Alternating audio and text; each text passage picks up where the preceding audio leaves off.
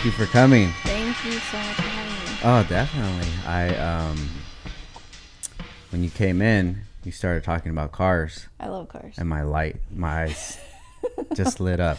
So, what did you just get? I just um well I just got like I've always liked sports cars, but I'm a mom, so my, I had to get like a really like The mom sport the car. mom cars and I um so yeah, I I just got a BMW X4 M series. So yeah, it has a little bit of power behind it. Oh Um, my god, that's so beautiful. Yeah. What color is it? It's white. White. How about the interior? Cream. Ooh, yeah, it's nice. very, very, very bougie. My um, I have the M8. yeah, I'm, so, But, I'm real jealous. Like the next car I was looking at, I don't know if I'm gonna get it, but it's an X6M comp. Okay, see, and I want the comp too. Like, so sick. I so the car that I had before was a Audi Q7 um, S line. Oh, okay. So I always kind of like the SUVs as long as they were like sporty, and um, the X6 was like at the top of my list, but it just didn't Mm-hmm. It's work out for it's me. It's just so, been crazy yeah. right now. Yeah, You know, I I think uh, it's probably up probably what 20, 30 grand, something Oh, yeah. like that. And Yeah. sh- shit, that car is already like 150. Yeah. So, but actually, when I test drove, when I got in both of them, it was pretty much the same thing inside. There was really Mm. not much of a difference of the interior. It was mostly the only difference with the exterior, like the Got size. you. Yeah, so, it- it's a little bigger. Yeah, it, it, it but it fits perfect. Like it has everything. It does everything I need it to do. It, I like it, but I do definitely. I'm still have my eye on the competition too. definitely the export Yeah, competition. That's that- next. I was never even into BMWs before, and Me then uh, my my wife she worked at uh, Rusnak BMW in Thousand Oh, okay. Oaks. Yeah, and even when she worked there, she would always tell me about BMWs, and I'm like, nah, nah, I don't like that. I don't. Yeah. like that. And then uh, I was it was time for me to buy a new car, and she's like, just come check it out. So I went and I checked out. It was uh, the M4, and this was 2017. And right when I saw it, like two hours in later, love. I left with it. I didn't see myself into BMW either. I, I really liked Audi, and then I knew that if I was going to get out of an Audi, it was going to be like a Porsche. Mm. And then Kia started making cars like the Porsche. I was like, fuck that. I'm not getting a Porsche anymore. And then it just started becoming like a little bit more. Everybody has Porsche. Yeah. And I just, I mean, for me, it just didn't make sense. And the, the BMW was cute. Sporty was definitely more my personality. Well, it's ultimate driving machine Mhm. Oh, for, for sure. sure. For sure. sure. I love BMWs. I'm really Um, happy with it. Yeah. Um, the the Audis are nice too. We uh, we actually just got my my wife a new car. We've we've liked it. Well, we like a Urus, Okay. and then we like like the RS Q8, Mm. and then I start to see like this Volkswagen around the Atlas. And I'm like, Okay. dude, why does that car look like that car and that car? So my buddy, he's in the Volkswagen. He's like, oh, it's the same. Yeah. It's the same chassis. Uh, Audi, Porsche, Volkswagen, they're pretty much the same. Yeah. Same bodies, yeah. So so um my wife actually liked that car. So it was probably like a week or so ago we got her Oh, the nice. new the new uh Atlas, the cross sport so it has kind of the slant in the back, kind of like my BMW. Oh, yeah, yeah, It's Just exactly. like it has a nice, cute little sporty look to yeah, it. we love it. Uh, and then we just got it tinted at Audio Tint Lab like right around the block. Yeah, I can't be in a fishbowl. Sorry. No, right? oh can't. man, we um so she had a HR a Honda HRV before Uh-huh. and that was all tinted and then um my we got the new the Atlas and we just got it tinted so we've had it for maybe a week and a half or so with no tint. And my poor daughter, she's like the sun's on her eyes. Oh, see, me and my daughter are like, because we like to dance, we like to sing, and then we're just sitting there and everybody's just staring at you. But it was odd. But Aw. yeah, I think I went like two weeks without my windows being tinted at first. so you have two babies? I have two 12 year old son and a um, five year old girl. Your son is so cool. He is. He is. Devin is um probably one of like the most mellow, swaggiest twelve year olds I know. He's a great kid. I remember when um, you guys had the uh, the t- the the sneaker convention. Mm-hmm. So we went over there and we set up a little table. And I remember when I was a kid, I would go around to like my uncle used to take me to, to Hot Wheel conventions Mm-hmm. and I would walk around and people would like give me stickers or whatever and I loved it. You know, so when I seen him walking around, I was like, "Hey, bro, come here." Know, I just kept stickers. giving him stuff. That's where all the stickers came from. Yeah, so Devin is my pride and joy. Devin, um, Devin ha- was born with some um, like developmental delays and uh, physical disabilities. So Devin is like very near and dear Mm. to me. So just like I'm sure your wife knows with her son, there's just something about a mother and a son For bond. sure. But Devin and I, like, I think my love for him and my overprotective like mom um, instinct is like ten times worse because he just is so special to me that anybody even looks at him wrong, I'm just like, don't, don't, don't It's- turn. It's something that nobody can understand. Nobody can understand it. I think, um, you know, for a long time it was hard for me because I have a brother with a disability. And even though um, what they both have is the same, it's not hereditary. It just was more genetics on me and my mom. So it was more of like, um, we didn't really take care of ourselves during pregnancy. So we got like really overweight and we just didn't do the prenatal care that we were supposed to do, I guess, and just like the overeating, and so we had really horrible labors. Um, so Oh, Devin wow. got too big during labor and um, caused some complications, and he just they couldn't get him out like fast enough. I had to go an emergency C-section. Um, I wasn't dilating. They had me like on so many medications, and so that played um, a huge role in like the amount of oxygen he was getting. Um, and that's exactly the same thing that happened to my brother. So even though the disability itself isn't hereditary, it was more like mine and my mom's probably bad habits of just like eating and not exercising and just really not taking care of ourselves. So Look, look, looking back at it now with uh, hindsight 2020, do you see where all of those um, like lifestyle choices came from? Yeah, for sure. Um, now, you know, well, definitely when I got pregnant with my daughter, by that time I was a lot healthier. I was in the gym more. I just had better eating habits. That my kids are seven years apart. Um, but my mom, I used she got diagnosed with diabetes pretty early. I want to say like her early forties, and then she had like just a lot of other medical issues that I just knew like if I didn't take care of myself that I would be headed in that direction. Hmm. So that's what initially got me like in the gym and, and eating better and having like better habits.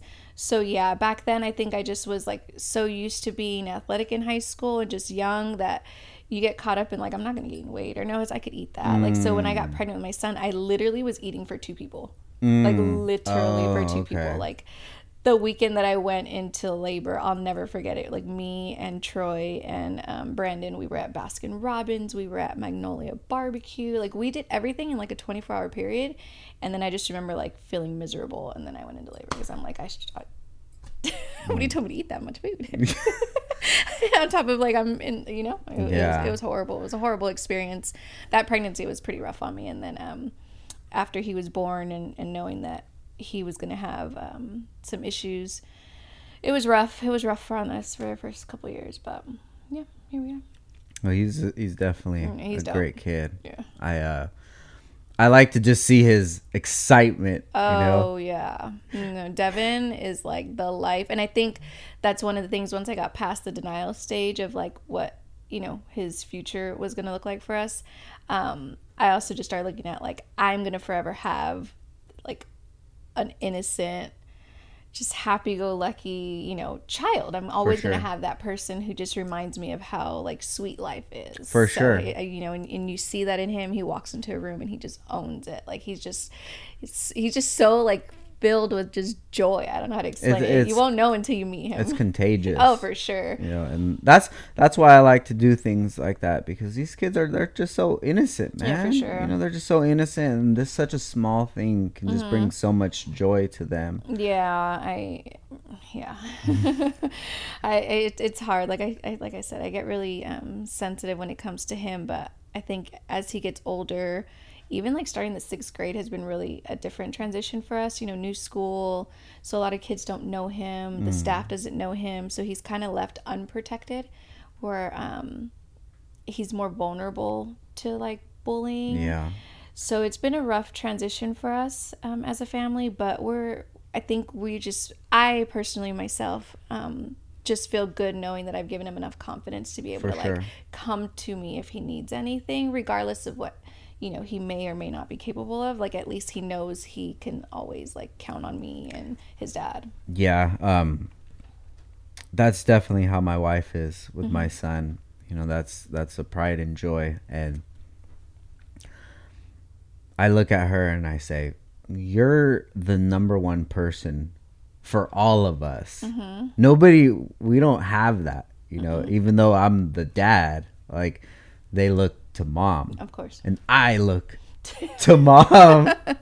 so there's there's so much there there's so much there's so much on on a mother's shoulders, Mm-hmm. you know. But the one thing that the mom does have is it's unconditional, Unconditional love, love. forever. For sure. You know, and that's that's such a beautiful It thing. It never ends. It never ends. And then like, then I have a daughter, and she just came. I mean, because you guys, Yeah, yeah. yeah. So, and that just comes and it flips the entire dynamic. It's like, dang, like it just, you go from one ride to the next, and they're just both really, really like beautiful. You know, like I just. I enjoy life differently with her, Mm-hmm. and I didn't really necessarily get the opportunity with Devin, and um, so I'm just seeing life from two totally different perspectives Yeah, now. So for it's sure. Yeah. really, really cool. I can definitely agree with that Mm-hmm. because I, I was even telling my wife, I was like, I don't have any woman in me. I'm never, I'm never having, I'm never having a daughter. oh man! And then when they when we had the gender reveal, and I'm like, oh, okay, it's all right, it'll be cool. And now, like, I don't want a boy. I don't. I have my boy, and that's it. have you gotten nail polish and makeup put on? Not hair? yet. Oh, not yet. She's she's still she's still young, but if she wants to play, let's play, Yeah, dude. Whatever she wants to do. Girls are fun. Girls are fun. It's a lot of work, but they're fun. Yeah, yeah, it, it definitely. I mean, it's it's all a lot of work. Mm-hmm. I feel that that the way that people talk about having kids before I did was so negative. It really can be. Everything Mm-hmm. was, oh well, I hope you, I hope you like not having sleep. And then now that I think about, it, I'm like, I do. that's what you're complaining about is just not being able to sleep. What about this kid that just looks at you in a certain way and just like brights up your whole life? gives you something that like I know for me, I didn't really have very good childhood memories and I don't remember being able to like look to somebody. So just to know that like a kid needs me and like looks at me like okay, love me For sure. and you just you just turn around, you just love them. Like I, I'll lose sleep every day. My daughter is five years old and she still sleeps in the bed with us. Not every night, but I mean if yeah, if I don't feel like arguing That's with her, then that's the gift and the curse. Mm-hmm. Because when you're in it, it's a curse. I feel I'm like, man, we took her in her bed one night, and turned it two nights, three nights, and about a year later, she's still in the she's room. still in the room. But then I think if she was in her bed, I'm like, let's go get her. yeah, right. Yeah. But I think what I, I have to remind my husband is like, it's not gonna be forever. One day she's gonna leave the house. Mm-hmm. For like, sure. you know, when she stops coming into our room at night, it's gonna turn into you know more independence and less us. And so I just definitely try to embrace every moment I can with both my kids. Yeah. You look at parenting a lot different. Oh, I, sure. I definitely do. I do. Know?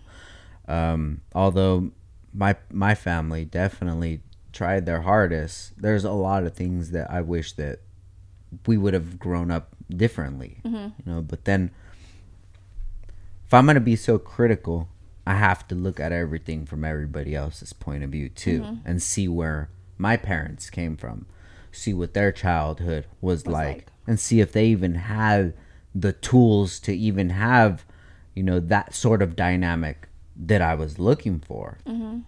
I feel like a lot of it is like the culture that we grew up in Yeah. you know and i have a lot of people locals on and that's it's always like kind of a similar story Mm-hmm. is that like life was a little rough growing up you know especially coming out of Growing uh, up from Mexican hashtag. yeah you know coming out of oxnard and just mexican heritage i don't know how they dealt with shit in Mexico. they didn't. That's the that's, you know that's the point. They they didn't.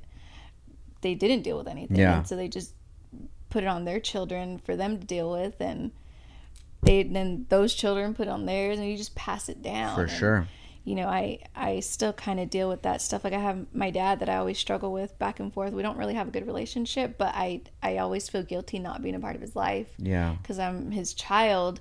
But then, like, when he, you know, only comes to me because he needs something in my head, I'm just like, don't you get tired of like the same song and Yeah. dance after 50 years? For sure. And I try to relate and I try to understand, and I and it's always a back and forth struggle because now that I have kids, I just I forget everything they ever taught me or didn't teach me and I literally only live for my kids but Yeah. at the same time growing up you you are taught like you have to take care of your parents you have to respect your parents Mm. and you have to do for them you know those are your only parents so Yeah. it's a conflict it's still something that I deal with For sure. I, I I think that like the way that I look at life is that this is this is my chance to design mm-hmm. life in the way that I choose mm-hmm. to.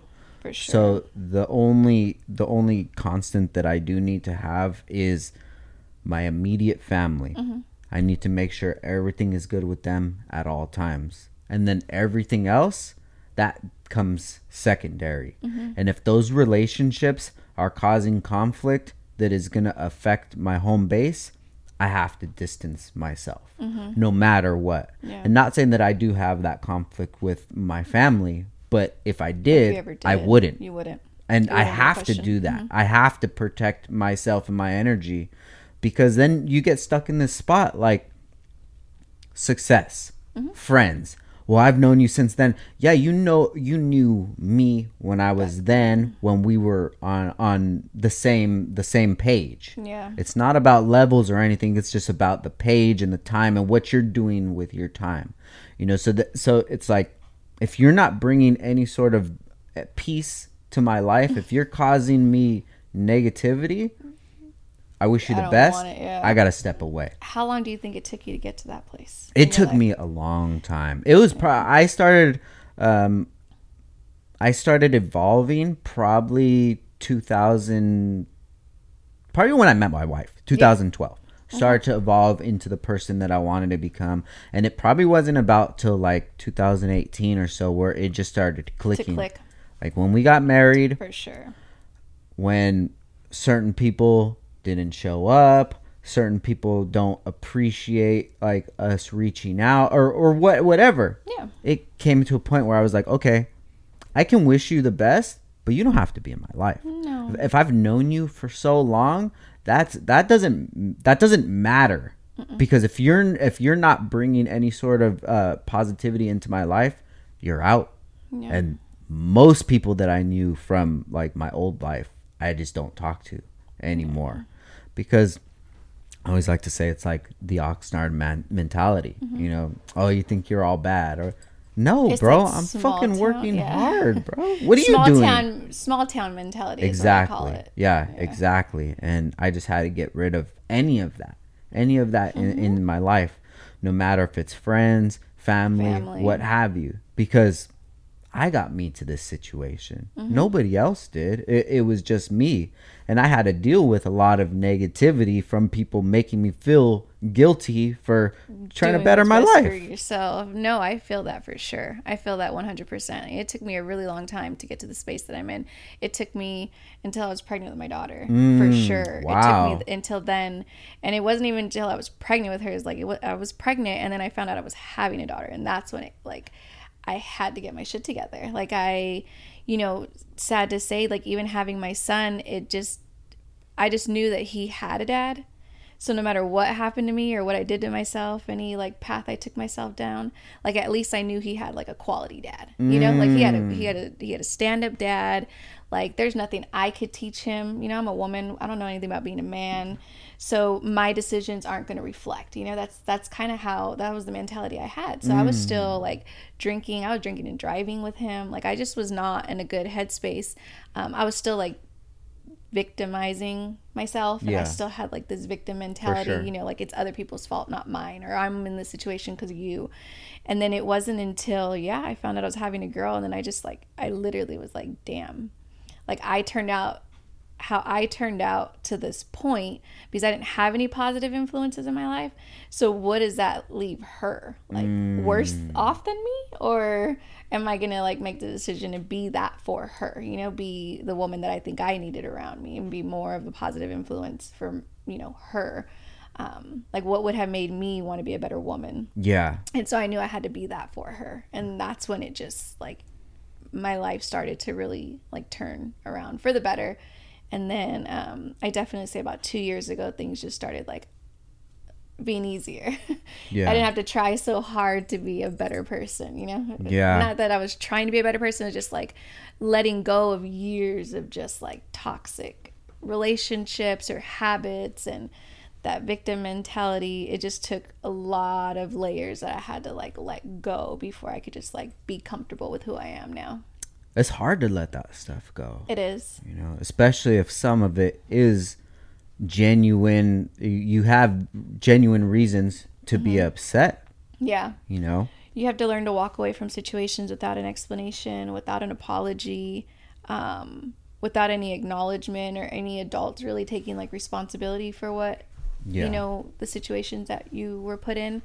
Um, and it's not easy. It's it's not easy at all. It was a lot of dark times um, it was a struggle. And then being married and then bringing that into your relationship was really hard because how do you get the other person to really understand if they've never been through it? Yeah. Um, so there was just like a lot of moments where it was just like but you, you just wake up and you have no choice but to do it. Yeah. Like there's no turning around there's no stopping there's no like you know what whatever it's easier to drink. And maybe that's the case for some women you know they it's easier for them to just rely on other people or continue to live a life of like you know not moving forward and holding on to that hurt but for me i didn't i knew how um how negatively that like played a part in how i turned out to be and it's just not what I wanted to do anymore. I was tired of being looked at negatively or being and not even so much looked at. Probably people probably didn't even give a shit about me, but I think when you're in your own head, you start to feel um, insecure. So you're just like constantly like living in like this paranoia Yeah. stage, like constantly worried about what other people think about you, For or sure. you know, wanting to like impress people, but then you just you really just forget who you are. So everything just becomes a spiral of like hot mess. yeah and when you're covering everything up with alcohol it's it's Mm-hmm. Makes makes, it it, so hard. It makes it way worse. that's that's a, a problem in its, In its own, own, mhm. that's one of the, one of the only drugs that if you get off of it cold turkey you could die. Mm-hmm. and it's it's it's a long hard journey to get off of that. Not only just the alcohol because that's if you're just drinking just to have fun. If you're drinking to cover up things you're dealing with that. Plus you're dealing with the shit that you've been covering up for the last 20 years or Something what have you yeah. you know and you then you got to start diving into really dark times that you're trying to forget you know Pretty much, and and you do you do forget them for a really long time until you're sober and pregnant and wondering how you got to, you know, where you're at. yeah Then it's a real hard reality that you have to kind of just look in the mirror and face head on and and make the decision to um to just be a better person for a human that you don't even know. Did you feel like you had a lot of uh, friends or acquaintances that were in kind of the same shoes as you? So the the that you had a group that was um, dealing with the same sort of thing, so it didn't seem that different. No, um, I think my, I just, I didn't really have a lot of friends, and I think that had a lot to do with, you know, my patterns. So I had a select, you know, five, six friends, and they're still in my life now. But I don't think, and the good thing about us is that we never let one's like life situations affect the other. Mm. So anything I was going through, like I knew, I had a really hard time like asking people for help or letting people know there was anything wrong with me. So if you saw me out and having a good time, you just knew me as out having a good time. You didn't know that I probably like just came out of a really dark hole of depression. Like you mm. wouldn't know these things about me, like knowing me. I, I keep I used to keep everything to myself. So anything that I was really going through, my friends didn't really know, and I was always the one to be there for them. Um, so anything they may have been going through, like I just was able to let go of who I am because I just wanted to be there for other people. Like I've always felt the need to want to like help people, but I also never took a good look at myself. Like I would say things and people would always come to me for help and like I couldn't take that same advice. I wasn't ready to. Do you do you feel like you were that person for other people because you didn't want other people to feel like the way that you were feeling? Yeah, yeah, definitely. I think I um I've always felt like I just needed to take care of people. One to to feel better about myself, to feel needed, to feel cared for, to feel like I had a purpose. Yeah. Um, because I didn't get that, but I also looked for you know that type of attention in the wrong places too, like being in abusive relationships. Like, um, I come from a family of like only women. And they are definitely like the strong head of the household, like take care of the men. Like really weird. It, it was a really weird dynamic. Um, but that also kind of made me feel guilty when I finally got married and had a husband who took care of me. So then I had them in the back of my mind, like I wasn't basically like you wouldn't have what you have if it weren't for your husband. So I was I was really conflicted. Um, for years because it was like I thought I was supposed to be a strong, independent woman, doesn't need a man, take care of my own bills, like Yeah. pay my own rent. And now I'm like taking the back seat to a man and helping him fulfill his dreams and you know letting everybody praise him for everything that he does and give him credit for like where my life was and it wasn't until i kind of like stopped seeing myself as a backseat passenger and just started seeing myself as like not the driver but like partner. the car Yeah, yeah, like, you're sure. not driving this car you know alone like you know i'm you can't go anywhere without me you know without like I, without without you, there's the motivation. yeah there- yeah so it's like that took a really long time for me also to overcome so uh, on top of like dealing with like childhood trauma like that played a because i think like people in my family didn't really see me as like somebody they could respect so letting some of the negativity that they would kind of like project onto me and i and now looking back it was probably jealousy like they didn't know what it was like to have a man to take care of them um, or or do for them like they were always doing it for them Yeah. so um, I think once you know letting that projection onto me and it play into my insecurities, once I was able to finally like accept that I am you know someone and I'm a really important someone in my family, then that's when things started to get a lot better for me. So can you look back at uh, these these women's lives and see what how they came to that conclusion that that's how they wanted to live life? For sure, I think a lot of that is like generational, you know, curses and traumas, um, and I respect them so much because they they've been through a lot that um, maybe most women probably wouldn't be able to like handle. You know, they they definitely put themselves in situations where they had to be strong for themselves. You know, be providers, and then when the marriages didn't work, then they had to take on now the responsibility of the children that they didn't make alone. So um, I respect them so much, and it did you know, play a, a part in who I am, and I do have a lot of um, independent like mentality. You know that I definitely I think I had to find the balance between being a strong wife and then an independent woman on my own. For sure. Um, so I, I definitely give them credit for that, I, and I, I wish that they you know now in their current lives like just continue to be the strong woman that they are and the leaders that they can be just i think for me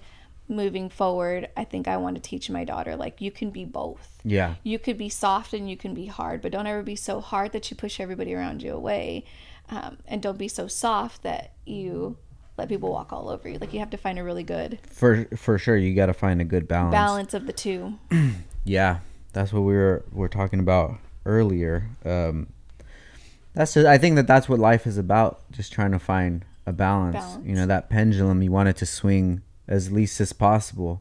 yeah In the past, goods and bads, it, It was comes- just it, it was swinging like crazy. You know, and what, what what you were saying about um, you know, being feeling like you're taking a back seat. I can see the perspective that you see that from.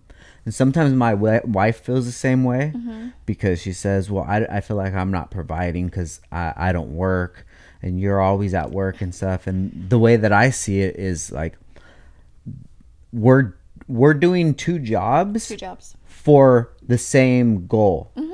Whether mine's monetary and yours isn't, that doesn't matter. Because if your job wasn't done, my job would be so much harder. for sure She's raising the children, she's taking care of she's she's raising my daughter, she's mm-hmm. picking up my my son from school, she's soccer practice whatever. Like I don't look at that as having no value. No value. A lot of people do though. You know, sure. I'm the man. I got to do this. I got to do that. When I get home, I need this. I'm like, bro, what kind of what kind of dynamic are you trying to build here? Are you trying to have somebody What, what tone are you setting? In exactly, Your house? exactly? And you know what? I think we're doing a great job because when I talk to my son, he'll say like, "Yeah, when I go to so and so's house, like they call each other by their first names. Like I never see them hug or oh. kiss or nothing. And it's like nobody's like like you guys, like Yeah. mom and dad. And that's like we did a great job. Yeah, that's we're winning. doing- we're we're That's- winning. that's winning for sure. Exactly. So however anybody else sees it from the outside looking in, I mean, it doesn't really matter. You know, it, it, everybody's gonna have their opinions, but at the end of the day, as long as these four people are happy with each other, everything's great. Then we're good. I'm good. See, and I think I still struggle because I mean, I met Brandon 13 years ago now, and um, he was coming out of a situation where it was like a sink or swim for him. He was like, I have no choice but to swim. Like, I can't fail. I have so many people like rooting for me to fail. Like, I have to win. And so, and I was kind of like coming out of a situation that was like not benefiting me. And I was like, okay, cool. Yeah. like, let's just, let's take this ride together. And just seeing how much he evolved so quickly and like this entrepreneur mindset that just like flourished overnight because he really had no other option. Like he couldn't go get a nine to five. He- Yeah. He, just his situation just he couldn't go to nine to five. Um, it's contagious. For sure. It's contagious. So on top of me trying to figure out like or taking the back seat for some time and putting my goals and my dreams, you know, on hold so that he can pursue his and then like that just like okay, I'm supposed to be waking up early now. I need to be thinking of a business plan. Like then it just started to like again it's contagious. So it came on to me like i felt like i had to do these things too but then i constantly have to kind of remind myself like no but i'm not brandon. Like we're not the same person. We don't do things the same. I could never do the things that i probably wouldn't be able to accomplish half of what he accomplished as quickly as he did just because i don't think i'm mentally strong enough for that. So but i also know hmm. like it takes a really strong person to raise a child with disabilities and For sure. you know like it- it's just like so i we all like we we just struggle i think internally more i do not we um with making sure that i know that i am enough. Yeah. i'm always going to be enough but then i also have this really strong independent side of me who wants to be a businesswoman. Like I, that's just all i want to do is like work. I want to work all the time. I want to be a provider for my children. I don't necessarily want to be a provider like you know the house. Brandon has that. My husband has that. Like we're good. We're Yeah. solid on that end. It's just more like vacations and just giving my kids a life that like a more independent life, you know? Yeah. So they don't have to really worry about that or struggle and they can be in activities all the time or so my my need to be a businesswoman is is just as strong as Brandon's. It just manifests itself differently. Well, his his focus has been on that for a long time. For sure. And it's and it's a skill. It's like any other skill and if you feed it, you feed it, you feed it, it just keeps growing. So somebody who hadn't been feeding it for that long, you look at that and you're like, I could never be to that. But you can, and you'll know this Mm-hmm. Yeah. within the next ten years. You'll see where you're at, Yeah. and and it's just you just keep getting better and better and better and the way that his that the way that his energy is contagious it's it's contagious in a good way Mm-hmm. in the past maybe there's relationships friendships or whatever i know i had that were contagious in In a a bad way, way, so for once you start to realize that and realize that this is the energy that i want to have around Mm-hmm. me that's not the energy then everything starts changing and it's going to sure. change for the rest of your life so you're going to be able to uncover things that you never even thought that you could do Yeah. No, I and and I and I should like backtrack a little bit. I I like 7 8 years ago I did open a business. He Brandon was like we weren't in a situation where I could work full time. It just wasn't going to be like beneficial for us with Devin having like his um, doctor's appointments. He had heart surgery. Like it just wasn't gonna. It's not. It wasn't in me to work a nine to five. Um, we we just it just didn't work. So he um, opened up a hair salon for me, and I went back to cosmetology school, got my license, and ran a hair salon. But it wasn't like for me it wasn't what i wanted. It wasn't my goal. It wasn't my dream. It was kind of like handed to me is how i always looked at it. But then over the years i just learned to love the entrepreneurship. Like i loved being able to be in charge of um, what i make my schedule um, who i interact with Yeah. and things like that. And that is what's manifested into me now like getting into real estate. So Nice. i definitely it, it was contagious but i had to find my own like dream and goal and Yeah. value. And so as much as I loved cosmetology and the and the networking and the people that I met that I met and like how much I grew as a woman throughout that industry, I definitely am like so ready to like you said kind of like let certain things go and just transition into um real estate i felt like with cosmetology there was a lot of um, things that just didn't serve me anymore as far as like conversations went. Um, cosmetology is an amazing industry obviously. You know it's billion dollar industry but it's a very shallow industry. Yeah. like it's if you feed you're feeding people's like um egos For sure. you know you they feel like they have to look a type of way to feel a type of way. And although when you look good you feel good yes but then it's still like there's something i see so many women that come in and they look good but it's like a momentary type of a deal you know like So it's like for a seven moment Mm-hmm. seven years ago. Okay, so you're probably right around the time when like the beauty community on like YouTube and stuff is is pretty crazy. it at was that nice time. it was good it was very lucrative It- i mean it always it will be i mean for sure Yeah, my wife was into that a Mm-hmm. lot. She would go to like uh, the makeup conventions, and things like that. And me being an entrepreneur, that's how I- would look at it through all all those lenses. So Mm-hmm. sometimes I would watch those YouTube videos and such. And then I would be like, man, this is a very negative community. It is. Oh my god. It is. And so I think once, you know, I told you once I got pregnant with my daughter and then it's just a couple years ago things just started to like really click for me where I could really be myself. I just and, and the older I got, I told you I'm 37. So the older I got in this industry, it was kind of like some of these conversations and some of these people just don't serve me mm-hmm. anymore. Like the these one-ended conversations just don't give me purpose like they don't make me feel good and you find yourself manifesting a lot more negativity because Yeah. you just saw six seven eight clients in a day and they're talking about their problems and you take that home with you and then you start to like repeat your problems because you want to relate to people mm. but you're relating to them on such a negative Yeah.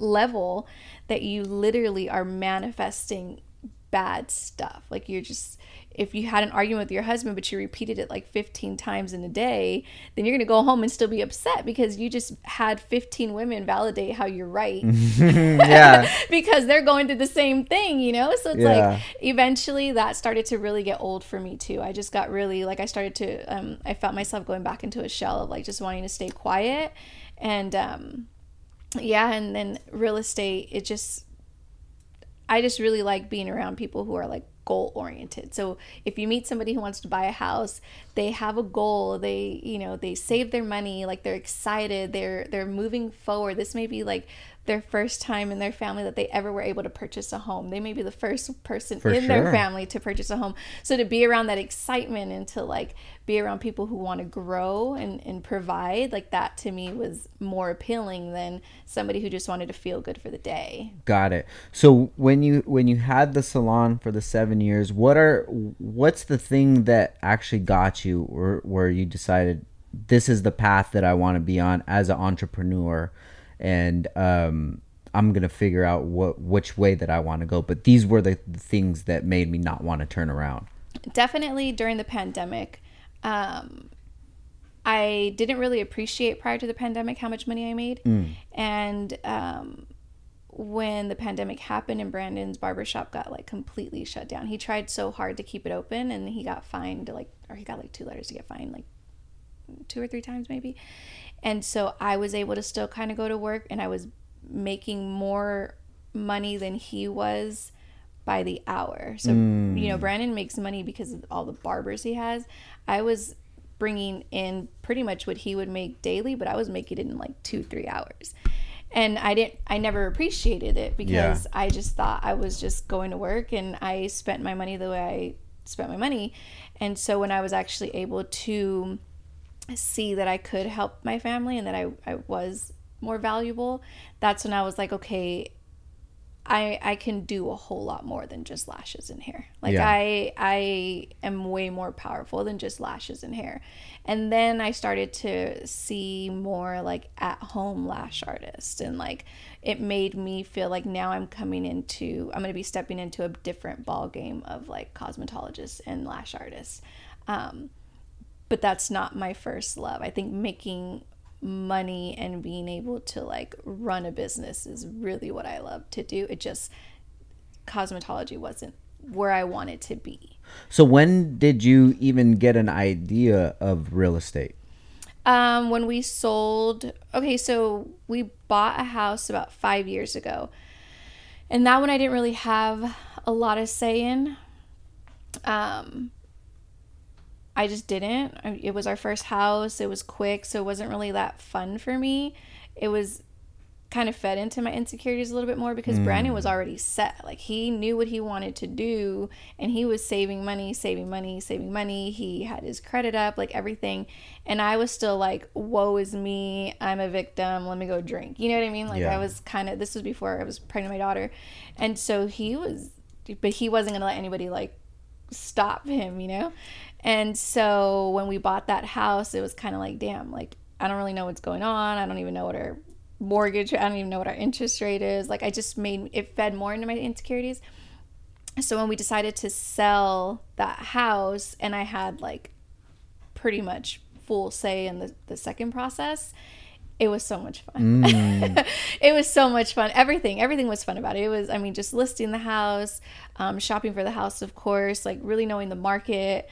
I never thought, I never, ever, ever, like, I am horrible at math. So I would have never considered myself like a numbers person, but I'm definitely a business person. So to be able to, um, like, read the market and have these, like, different conversations about, like, economics, yeah, it, it definitely got me excited do you feel like these kind of conversations and, and situations that, that you have it, it's like uh, uh, more more ma- mature and there's more substance to it that's why it has like attraction to you? For sure. I feel like because i never and again these are my own insecurities. Sure. so because i felt like i was never respected or perceived a certain way and that probably had a lot to do with just my playful personality and never really being too serious. I was always really like joking having fun you know the life of every party and I never took myself seriously enough. For me, yes, um, feeling like more of a businesswoman outside because everybody can. I feel like anybody can be a cosmetologist. Like that, anybody can just do things. You know, like anybody can do nails anybody can do hair it just takes a little bit of time and some skill like yeah. it, it, doesn't take a lot to develop that it takes a real dedicated and um, consistent person to really build a business that you know nothing about. Yeah. You know, I had kind of a foot in with Brandon, like kind of opening the door for me in cosmetology. I knew people and it, it wasn't really hard. Um, but transitioning from one career to another and having that like dedication and structure is a lot harder than people really yeah. Like, I, I think that saying where people say, you know, if it was easy, I mean, if it was, if it came easy, everybody would For do sure. it, whatever, sure. however you say it. So transitioning isn't easy.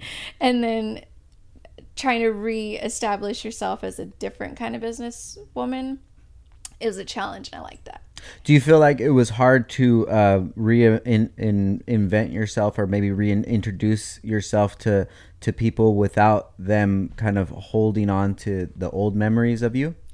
Um, no, not today. Definitely not. Maybe a few years ago I would have been a little bit more insecure about that, but I think today it's kind of like if you don't want to take me serious, then I'm, I'm not offended by that because anything that you feel about me, if I had a part in that, mm. then I mm. apologize. But if you can't let it go, then that's just not something I really want to like entertain either. You know, I don't really feel like I need to entertain or explain myself to anybody. If you didn't know me well enough to know that I didn't have bad intentions, and that's more like a between you and God type yeah. thing. that has really like that's nothing to do with me anymore. You know, like if you don't like something about me, then that's it's, it's not my problem.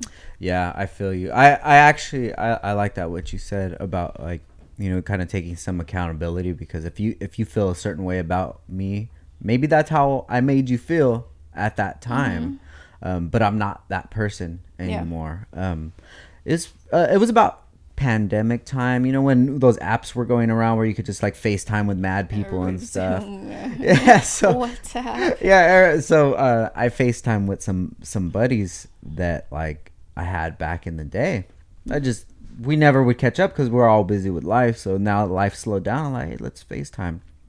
And one of the buddy that I used to live with before, like right at the beginning of when I started my business, and barely when things were bubbling. At that time, he had his his own place. He had he had a good job. He bought his own place, and I was renting a spot from him. Mm-hmm. Right. So fast forward to maybe like uh 2020. So maybe like you know eight years later or what have you. Mm-hmm and we're on there and he's like yeah i just i want i want to talk to you. I don't want to talk to downstar. And i'm like okay what what do you what do you mean by that? He's like yeah i don't want i want to talk to and i'm like no you want to talk to the dude that used to rent from, from you, you. so you can feel like the man in this convo and i could be that guy when i was a lot insecure i, I didn't have anything going for you want me to be that guy. You don't know me anymore bro. Yeah. like we you you might you might have some memories that we share together or what have you but if we haven't spoken in in the last two years you don't know who i am Mm-mm. anymore and it it's it's like people they hold on to that old person, person because they don't want to accept that maybe you've leveled up maybe mm-hmm. you focused on something and that thing that you focused on got you further ahead and it's uh it's I tell people now, like, man, I'm forever evolving. evolving. So if you there's if there's something that I did a year ago, and you're like, oh yeah, but you said this, I'm like, yeah, I probably did say that because at that time my mentality was this. At that point, at that yeah, time, that you life. can't hold me to anything. Mm-mm. You know, I'm I'm forever changing, and people who don't, they just can't get that. But see, I think that's where that that word change is what really throws people off. Like oh you change. So when people say that to you it's automatically perceived as a negative mm. thing. Oh you changed. Like it, that's like everyday thing. You change your shoes you change your clothes. It's kind of like something you throw away. Like yeah. you're just that's not important you know? Like but when you look at it as like you're just reinventing yourself reinventing yourself is really beautiful because it means you've accepted who you are where you've come from and that there may be things that need to, you need to let go so you could be better. Like reinventing yourself and constantly evolving like you can't possibly want to be the same person at 37 that you were at 22 for sure. And if you do then that says a lot more negative about your character than it does about the person that has grown. Yeah. you know like people who look at other people like oh they've changed like how? I mean unless you're out murdering people or like like you know, outside of Food 4 Less, yeah, because your circumstances really had you fucked up, then what? Like, why is there such a negative connotation around like evolving? I wish a lot of people would evolve. Oh, for sure, because you see so many people with so much potential and they just don't. The, the way that I look at it is that anybody can do this. Mm-hmm. Anybody could change their life and their circumstances around but you just got to deal with that shit that you have in front of you. That's holding you back. For sure. Mm-hmm. and nobody can deal with that but you. Mm-hmm. so you have to make that conscious decision that this is the life changes that i'm going to make and i'm finally going to deal with these issues that i've been covering up with drugs and alcohol and ego and pride mm-hmm. or, or whatever it is. Because once you get past that then you're like okay cool. Everything's behind me. Now everything in front of me. This is all my control. Mm-hmm. And a lot of that is accountability. Accountability. People don't like to be accountable because it means that they were wrong. I'll take accountability over apologies like any day. For sure. I feel like apologies are just so empty. Um, and if you don't know what you're apologizing for, then there's never going to be like real like change. Mm-hmm. So to me, accountability is like huge. I don't need an apology. I really don't. I just need you to acknowledge that there was, you know, miscommunication between us or acknowledge that your behavior may have not, you know, been okay with me. You don't have to apologize. Like I, I already forgave you. Yeah. you know, I can forgive you because that's more about me. But acknowledgement is just like an accountability is really, really key and important. I think to anybody's growth. Yeah, it definitely. That's that's one thing that really helped me grow mm-hmm. a lot is just being accountable and mm-hmm. and just just being accountable to to another level where it's like, even if I'm in a situation where it wasn't my fault, that I put myself in that situation, it is my. It is fault. your fault. Exactly. It is my fault mm-hmm. because I chose to be around this person who has negative stuff and they have negative energy, and then whatever the fight happened or that was me So I need to know that every situation I put myself in is something that is not going to get me in a bad situation. Exactly. You know, even if it, it turns into something as simple as like like cars. You know, I love cars. Going out to like car meets and stuff. Like that's not the the safest place to be. No. Especially when I have when I have a family at home. It's like, nah, bro. I, I'd rather be at home because that like things can happen there that are out of my control, but I'm gonna have to be accountable for it because that's what I chose You to chose do to there, on yeah. that Thursday night. Mm-hmm. And and I see that with so many people that, that there's there's there's times for accountability and they don't take it. They run. And and when you run, you run from that lesson that you're supposed to learn. Mm-hmm. So that's going to keep happening over and over because when when it comes down to it, you're just like it wasn't me. It was that. It wasn't Yeah. me. It was that. it's like getting caught and you just like hands in the air, deer in the headlights, and you just want to run. And and, and I, I get it. It's so easy to do that. Mm-hmm. I think for me, until I really like took a good look at myself and and peeled back all those layers, it was easy for me to blame my dad. It was easy for me to blame my abusers. It was easy for me to blame my mom. It was easy for me to blame everybody else around me but me yeah. it, like I I don't completely like I had to get to a point in therapy. Not everybody goes to therapy, but acknowledging that like even though those people hurt me, um, I wasn't responsible like I wasn't responsible for that, but I was responsible for like what I carried on. You know, how I decided to like move after some of those actions. Granted, I mean, I was young. I, I had a lot of um, trauma between the ages of 13 and 19. So those years were like, I mean, no teenager should ever. Like, I wish that on no teenager. I went through the most abuse in those years but then 20 21 22 23 24 like I, that those were the years that i could have made a difference but i still chose to like hold on to you know what happened to me in my childhood and but i wasn't taught to like go to therapy i was taught to just brush under For a rug sure. it never happened like Yeah.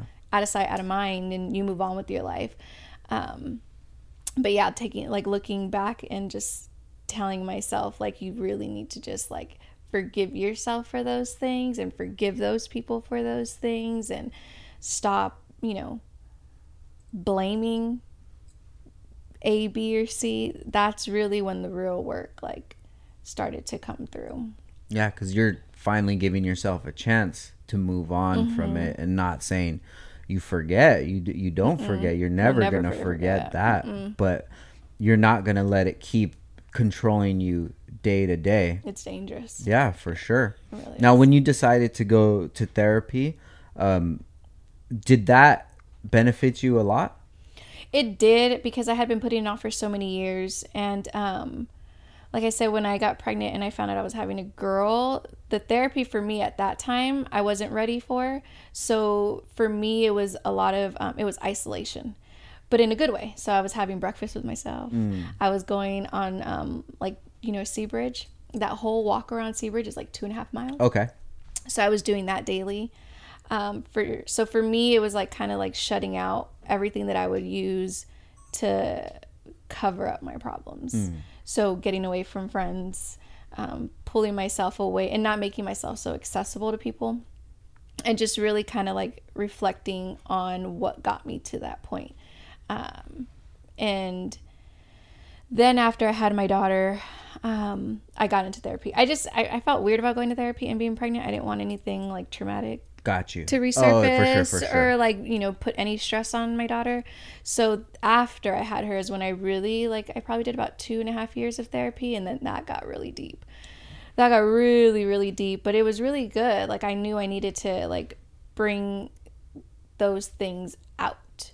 And so i actually had an opportunity at oxnard college because i went back to school at that time to give a speech about some of the abuse that like I did endure and um, it was really powerful for me to be able to like share that and not be ashamed of it and have the support of my husband but then also get the messages that women like were in the same situation but don't feel like they could talk about it and you would be surprised some of the women that dm'd me i was like I just saw you a week ago. Like, you're good. Like, what? You're so, like, you're just this great person and like you wouldn't even know that some women went through some of the things that they went through. So that's when i knew i was kind of like unique and i could help people outside of just like doing hair and doing lashes. Like i knew i had a lot more to offer people than just um that surface level stuff.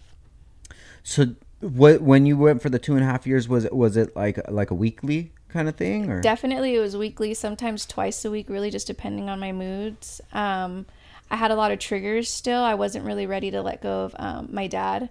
I wasn't really like I wasn't really I did, wasn't ready to let go of my sister. Like there were just certain people that I felt like I needed to have around because that's my job. That's my role. Like I'm the older sister. I'm I'm the oldest daughter. I'm the oldest granddaughter. I'm the oldest niece. I felt like I have to keep people together. So for a while, like even though I I was the glue, I never really understood that like I sh- I didn't have to be. Yeah. Like I shouldn't have been, you know? Like I shouldn't have to be positive for you to feel good about yourself all the time. Like I'm getting the shitty end of the stick for sure. constantly. For sure. Like and I just took it. Like I literally just took everything that was thrown at me because I felt like I had to. I didn't think I I was in a position to say otherwise because so much negative was attached to who I was that I was never really given a space to grow and evolve as a woman or um, like a mom or a wife. I Yeah. felt like I was always going to be the abused child who just drank and was like promiscuous. Like I felt like that was just it. I was the fuck up, you know? And so that stuck with me for so long that I felt like in order for me to make those wrongs right, I had to like endure more abuse, but on a different scale. I feel you on that, man. That's that's a lot of deep stuff Mm-hmm. to have to deal with. And you're right. There's a lot of women that I'm sure they're they're just bearing it just Mm-hmm. because they think that they need to be strong. Mm-hmm. And although you do, it's you don't have to you don't have to carry You don't have that to weight. carry it, yeah. And it, it's good for people just to, to come out and, and share these. You know, I was telling you even before that I've had a lot of like guys get emotional on Mm-hmm. the pod because they're not used to talking about their Yeah. life, you know, especially entrepreneurs. Like they're they're they have to be tough. They have to be the one that that's leading the ship and, and they can't complain to anybody. And a lot of the time that I'll feel like that too. And I, I'm I'm so grateful for my wife that she's given me like a safe space where I can be vulnerable to her and let her know like that I feel this certain way or, or feel that way. But it's hard. Yeah, You no, like I, you were saying earlier too, like you feel like you, you have to go to work every day and provide, and you have all these people that you need to take care of, your wife and your kids, and then, um, but it's really important. I and I tell my husband all the time, and I have to. I, just this past year, we've been working on like you have to be able to say when you're not happy either, like because just I may be happy and the kids may be happy, but like I can't look at you every day and think like you're not happy. You know, I'm your wife. I'm, but I'm your best friend too. You know, Yeah. like I had to really kind of get because Brandon once he's in his zone, like good luck getting him out. Like he has tunnel vision. He is the craziest thing watching him work and evolve because he just once he has his eye set on something like that's it. Brandon just like locks away until he achieves it, which is so admirable. But he kind of gets lost in it too Yeah. sometimes. Um, that I have to kind of like bring him back out and be like, "Are you, are you okay? are you happy? Are you fulfilling your own needs? Like, you know, like we are. What's what's good? so I have to keep. when when when I'm in that situation, even if I'm not happy, I feel guilty for saying I'm not happy because I feel like I don't I don't I don't even I don't even know like that my wife is going to take it that she's not making me happy. Yeah. And I don't want to ever make her feel like that because a lot of the time when I'm not happy, it's just me and it's me and my head and my anxiety uh-huh. and just everything just building up. And it could be something that doesn't even make any sense. But to me, it's just going over and over and over in my head. And I'm just like irritated. Yeah. And then like my my son says something or my daughter and I answer in a different way and I'm just like, damn, dude, that's the only way I'm like that is because what's going on internally. head, yeah. It's not because of anybody else. Yeah, we we've had those conversations, and he he he kind of has the same thought process. But I, I we've been together thirteen years, so I kind of know. I just know you just Yeah. know your person. So sometimes me like making him feel comfortable is like maybe like holding whatever I'm going through for like a week or two, or just kind of like filling him out because we all handle um, stress differently and anxiety differently. Yeah. I'm very vocal. So if I wake up in a bad mood, you're going to know because I'm going to say, I'm in a bad mood today. Mm. Give me my space. Um, so he'll know. He gets a forewarning. With him, it just looks like maybe, you know, being a little bit more tired. So I think just really that communication, though, has to be there. So when he's ready to talk to me, like I'll let him know, hey, are you good? Like, what's going on? Or I'll shoot him a text throughout the day. Yeah. Um, and he'll come around eventually, but it, it does get hard. It gets hard because you're two totally different people who have this huge responsibility, right? Like you have your kids, you have a house, you have business, but you still have to like be able to be yourself. Yeah. And I think for me that's so important cuz for so many years I felt like it was so important to be this other person, to be accepted and to be like I needed to prove that I was worthy of like being a mom and being a wife. Um that I really lost who I was. And so now over the past couple years, like, no, it's more important for me now to be an individual. Yeah. And so I stress that to him too. Like, it's okay for you to be yourself. Like, you don't always have to be the husband and the family man and the dad, but we just have to really be able to come together and balance that out for each other.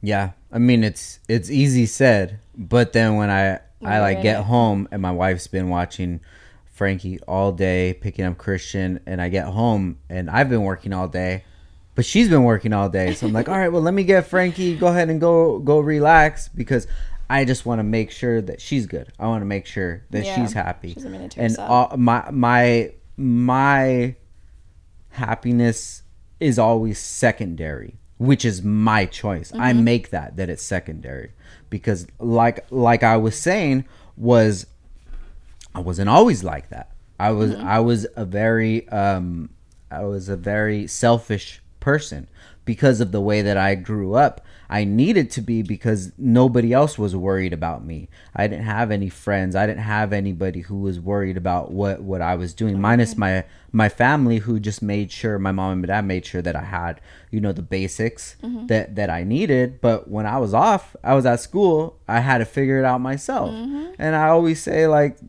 I didn't have no friends. I didn't have nobody I was hanging out with. I didn't have a table. I was just, you know, I was in the classroom. I was doing homework. I was watching a skate video because the teacher would let us watch, videos in school. So I've always been that person to just take care of myself and make sure that I was okay. I was always responsible for my own happiness, and that manifested into, like I was saying earlier, when it's it's my world. You're living in it, and I've mm-hmm. told exes that before, and I actually genuinely felt like that mm-hmm. you're around when I need you around or what have you because I'm not gonna give you the power to hurt me. Mm-hmm. So I, I had this like this ego in this shell, and then when I met my wife, I still had that feeling, but she just didn't give up on me when others did. And she was able to communicate it to me where I understood that I made her feel this way. And I felt the, the moment that I met her, I knew that this is the person that I wanted to be with at that time, which mm-hmm. ended up turning into forever, you know? So it wasn't something that I just wanted to throw the towel in. Mm-hmm. So I respected her opinion. And then slowly but surely, I started to realize, like, damn, the way that I make her feel, I don't want to do that, mm-hmm. which took away from me being selfish. Selfish. So she'll tell me, like, you know, you just got to do things for yourself. But then still in my head, when I do things for myself, that means that you're going to be here with the baby yeah. for a mm-hmm. while. And I'd rather suffer. You know, as long as I have that time where you, you guys go to sleep, I can smoke, chill, listen to music for a couple hours. Then I'm you're good. good, yeah. I'm good. I'm happy.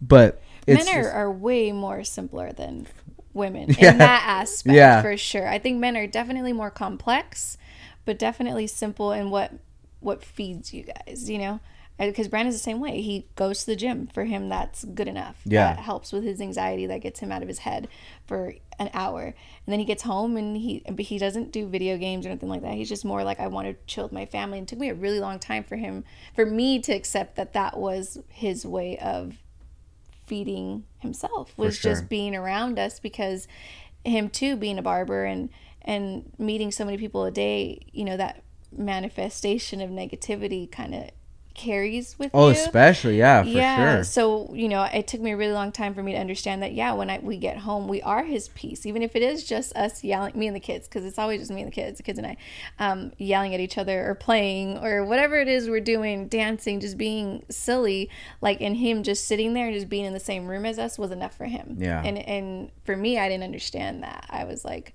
No, don't you want to go have dinner with your friends? Friends, don't you want to go to the no. club?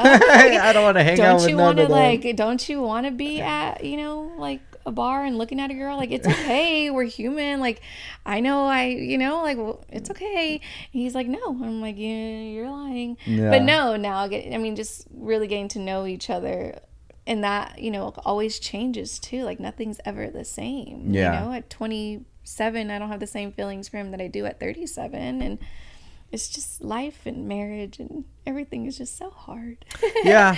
it's complicated It's- Life is gonna be hard anyway. yeah, mo- you, just gotta choose well- who you want to do it with. for sure, and choose the kind of life that you want to be hard. Because it could be a hard, a hard life where you're selling homes, or it could be a hard life where you're just working at Walmart. Working at Walmart, yeah, and that's where I say like cosmetology was great. It, it really fueled and like really helped me figure out who I wanted to be as a woman, and that I did really love being in business. And I really did. At first, I was like, I can't be an entrepreneur. Like, I would wake up at two, three in the morning, and I was like, no, I don't. I, why do I have this kind of stress? Like, why am I brainstorming? And I would wake up and I would wake up and just write in my phone like all these ideas. And I'm like, this is really weird, but that's what Brandon would do. So I'm like, okay, so this is something like this is exciting. It is.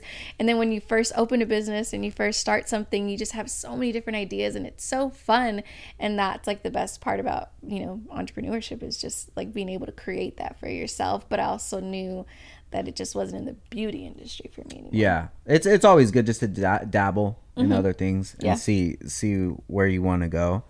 Um, I mean, we we pretty much lucked out with Downstar. It was like right place, right time thing. Mm-hmm. But I'm not passionate about nuts and bolts. Really? No, the more more of what it represents. Yeah. So it, it how I feel about the product we offer is it, it gives people the creativity to customize their car in whichever way that They that see they fit. see fit.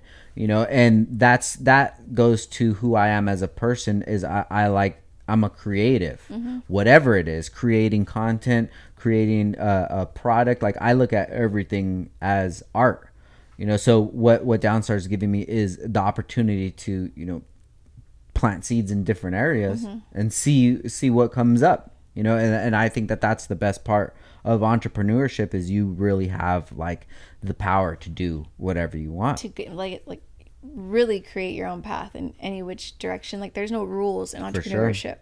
Um and i i liked having the structure of like corporate world but I also like my freedom.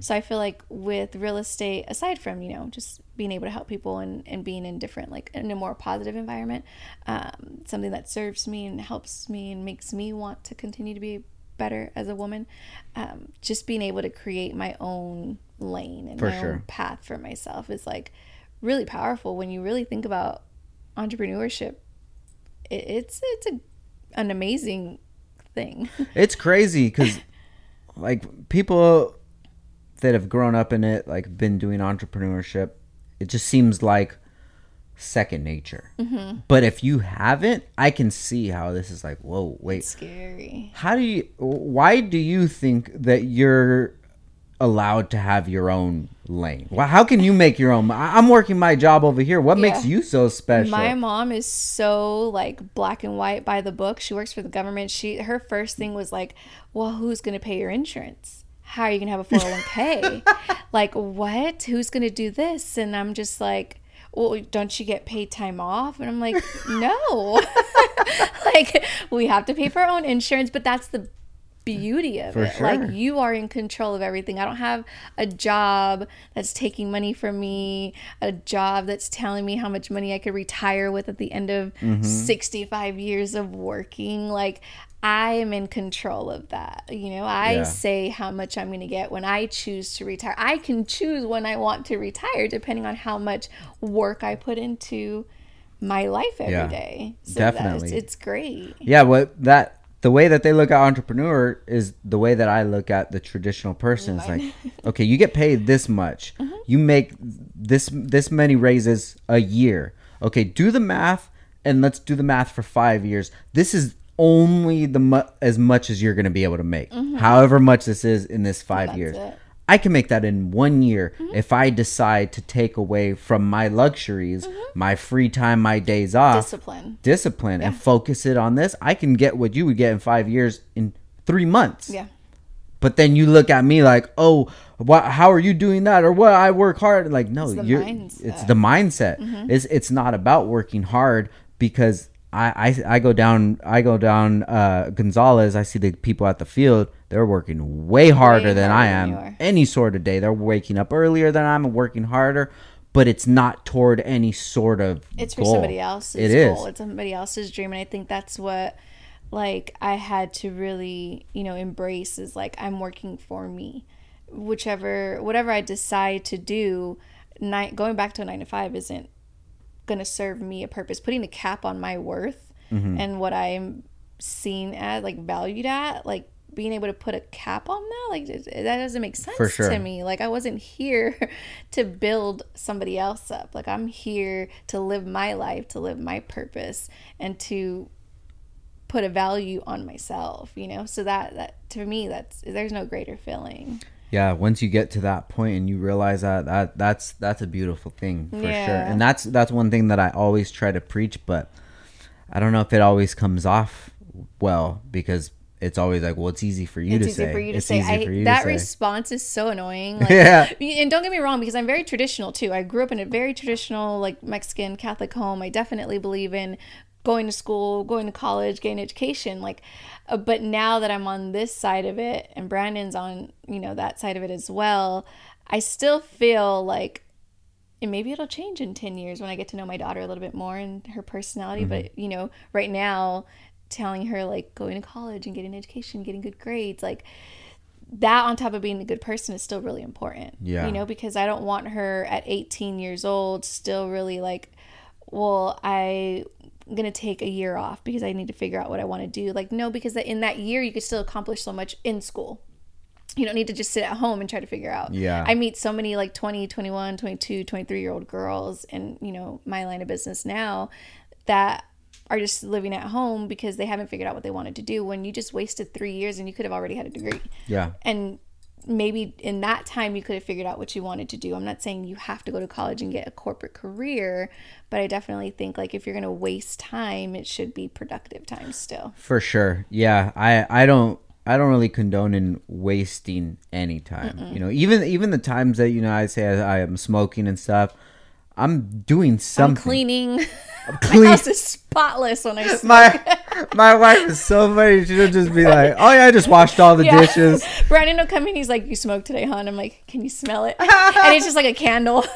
like no, I, and I'm, I'm not like a big smoker, but you know, there's just mood. Like I feel like that gets me in the mood to do a little Oh, bit more than. I would, because then I would feel really guilty just being there, sitting there high. Just sitting I mean, there like, high. My kids are staring at me. You know, like I let me just like do something so they don't know I'm high. For sure, but I'm listening to a podcast or something, or, or coming up with yeah. ideas, and For it and it sure. is productive, and that's how I that's how I look at all my time is I want to do something that is productive. do you i don't know about you but maybe like when you were younger and you maybe aren't where you are now when you got high could you still enjoy your high Well, i couldn't I think I think I was a very late bloomer. I probably didn't uh like get the the the positives of smoking till I was maybe in my mid 20s. oh okay And that was I smoked with my buddy Zed and we went to Toppers and I was like, "Wow, this is delicious."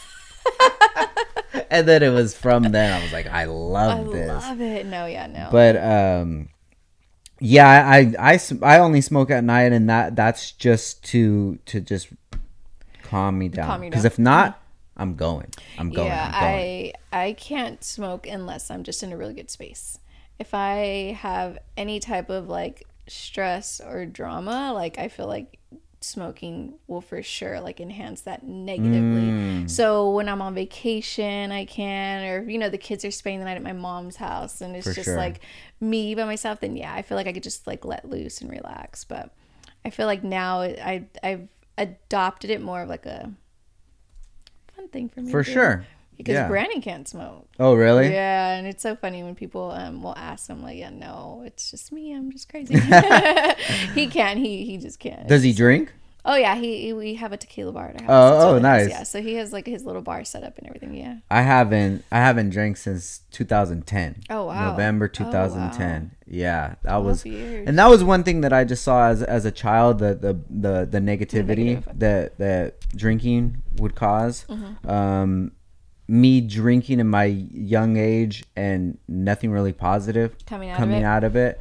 Um, being in these like relationships that I mean weren't really benefiting anything Mm-hmm. hanging out with these people that it didn't benefit anything and then just like the worst was hearing the next day like oh man remember this and i'm like no i did all this so i don't remember don't tell me Don't tell me it. about it. I don't want to hear about it.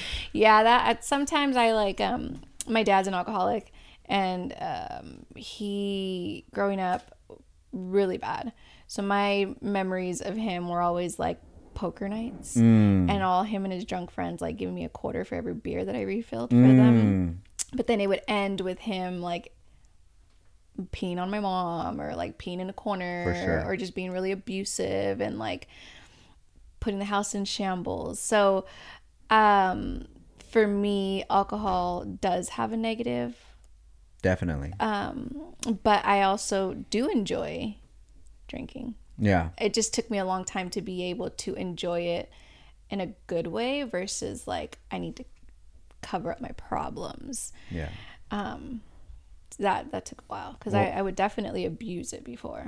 in the last 12 years i haven't drank who knows if i got drunk i'm pretty sure i would be in a way better headspace now Then, yeah. but It's just probably not something that appeals. Nah, Yeah. I, I like having like records too, and that, I'm proud of that one. You know, so I don't want to stop that one. Sometimes I'll stop stuff, and my wife will be like, "Why don't you just have a soda?" I'm like, "No, I can't." It's Yeah. like you have a Red Bull. It's worse than Worse that. than- I don't care. I don't want to. Because I used to when I worked at Best Buy, all I would do is just drink soda all the time. I'm not drinking soda. Soda represents to me like poverty and not knowing about your health and and just being bad and never having oh, water at home. Yeah, But so I feel that way about pork. pork? pork, Really? yeah. Oh, I can't give up pork. Yeah, no, I'm like, I meat. Just something about meat as I've gotten older is so gross to me. Mm. And then it's even nastier when my daughter be like, "But that's a chicken. That's our friend." Yeah. Like, yeah, that's pretty gross. But yeah, something about pork, pork and, and beef. I just the smell of it, the texture of it. I mean, yes, it's good if it's fried, I guess, but. I that's how I feel about meat. Well, that's the good like- thing is gross. everybody could just like their own things, Yeah. whatever they like. You I know? got Brandon to stop eating it though. really? Yeah. So He doesn't eat meat. No, no, no, no, pork. He's Oh, like- pork. okay. he's on a good one right now. I'm actually really proud of him. I think the only pork is bacon. I'm not supposed to eat bacon either because I have high some shit. See, there's so much negative with meats. Yeah. Like, why don't more people just start cutting it? Yes, it tastes good, but again, that's a. I think it might good. depend on the type of meat. But who knows what the hell they're even putting in our food now. That's why. I mean, I stopped when I got pregnant with my son. I would just vomit at the smell of anything. So that ground beef was so easy to. I haven't had ground beef since I was pregnant with him. oh my god. I, I switched to turkey. okay, turkey. That's turkey good. and chicken I could do, but beef, like just the smell of it when it's cooking, mm, I yeah, can't do it. I've been. uh Well, my wife cooks really good, Mm-hmm. and she she ha- uses good ingredients and stuff. So she's introduced a lot like uh soy soy chor- chorizo. Yeah, soy chorizo. You know, uh, we had regular chorizo not long ago. I'm like, this is disgusting. I'm telling you, once you don't have something for a while, can't remember the last time I had regular milk. Mm, regular milk sure. tastes like so sour and gross to me. It's so it's strange. It's strange like being an adult. Yeah. comparing what you what you grew up on, and now we're like, it's so bad. Oh my god. But it's like it got me to 37. It's really not that bad, but They were trying. they were definitely yeah. trying their hardest. They man. were, Tam- Tampico was a dollar oh for oh my god. for a gallon. Tampico and Oreos. I lived off of that when I was pregnant with my son. Brandon actually made a rap song about um, my love and obsession for like Oh my God. Tampico and Oreos. Dude, Brandon has so many hustles. For anybody that doesn't know, Brandon's the owner of the Re-Up. Um, Yes. what is it? Vineyard Shout out to and. Vineyard and Oxnard Oxnard Boulevard? Boulevard. So, yeah. right there by the Carl's Jr. Uh, we did a podcast with him. I don't know what number it is, but it was a long time it was a while ago. ago. It was, it was And- pre-pandemic. Yeah, for sure. And after that podcast, um, I related to him so much more, uh, just because of the way that that he thinks about entrepreneurship and just his path. Uh, so anybody listening, I would recommend you guys to go listen to Watch that that pod. Yeah, it's so funny. We were on our way to the gym this morning, and I told him like I finally felt rested. I felt like I haven't for the past two months. I felt like I was on go, Mm. just constantly. And I'm working in Beverly Hills, working in Camarillo, no days off. When I have a day off, I'm working on real estate. I'm on the phone. I'm making calls. I'm just marketing. I'm doing so much. And then, you know, my daughter's in gymnastics. My son is playing Uh-huh. flag football. Like I have so many things on my plate that the past two months I've just been dead tired. Like I couldn't get up to go to the gym every day. I just it was hard. But then this morning I woke up. I think the time change kind of helped. It was like 3.30, Mm, for sure. 3.40. And so we were on our way to the gym, and I was like, "Ah, I felt like I finally am rested. He's like, it's about time. It's been a while. And I was like, well, like, I think just having a day off yesterday and, like, you know, uh, um, getting some, my to do list checked off because Yeah. things just start piling up, you know?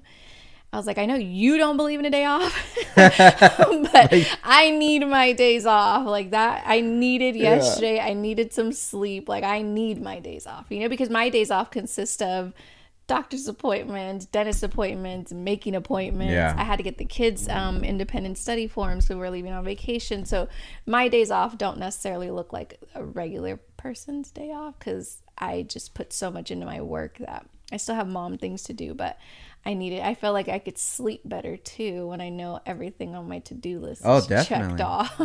That's anxiety. Yeah. Anxiety is the things you're not dealing with. Not, I'm with. doing like I was supposed to pick up a form on the 31st and I barely picked it up like yesterday. So it's just like there's just so many things that you just life, life. yeah, but you're doing it. Yeah. So you guys, let's. I want to get back to um to when you decided to get into real estate. So Mm-hmm. you you had a very good experience buying the Buying second a house. Mm-hmm. home. So what was the next step from that to to to get into you actually in the the business? So I was actually so excited about real estate and I actually presented it to Brandon. I was like, You are so good at marketing and you are so good at building a business. Like, you should really get into real estate. All he talks about is numbers. Like, he is so, like, numbers are his thing. They just come easy for him. And he was like, No, that's, I would never do that. Like, he just was like so turned off to the idea. And whenever he's turned off to something, I'm turned on. I'm like, why?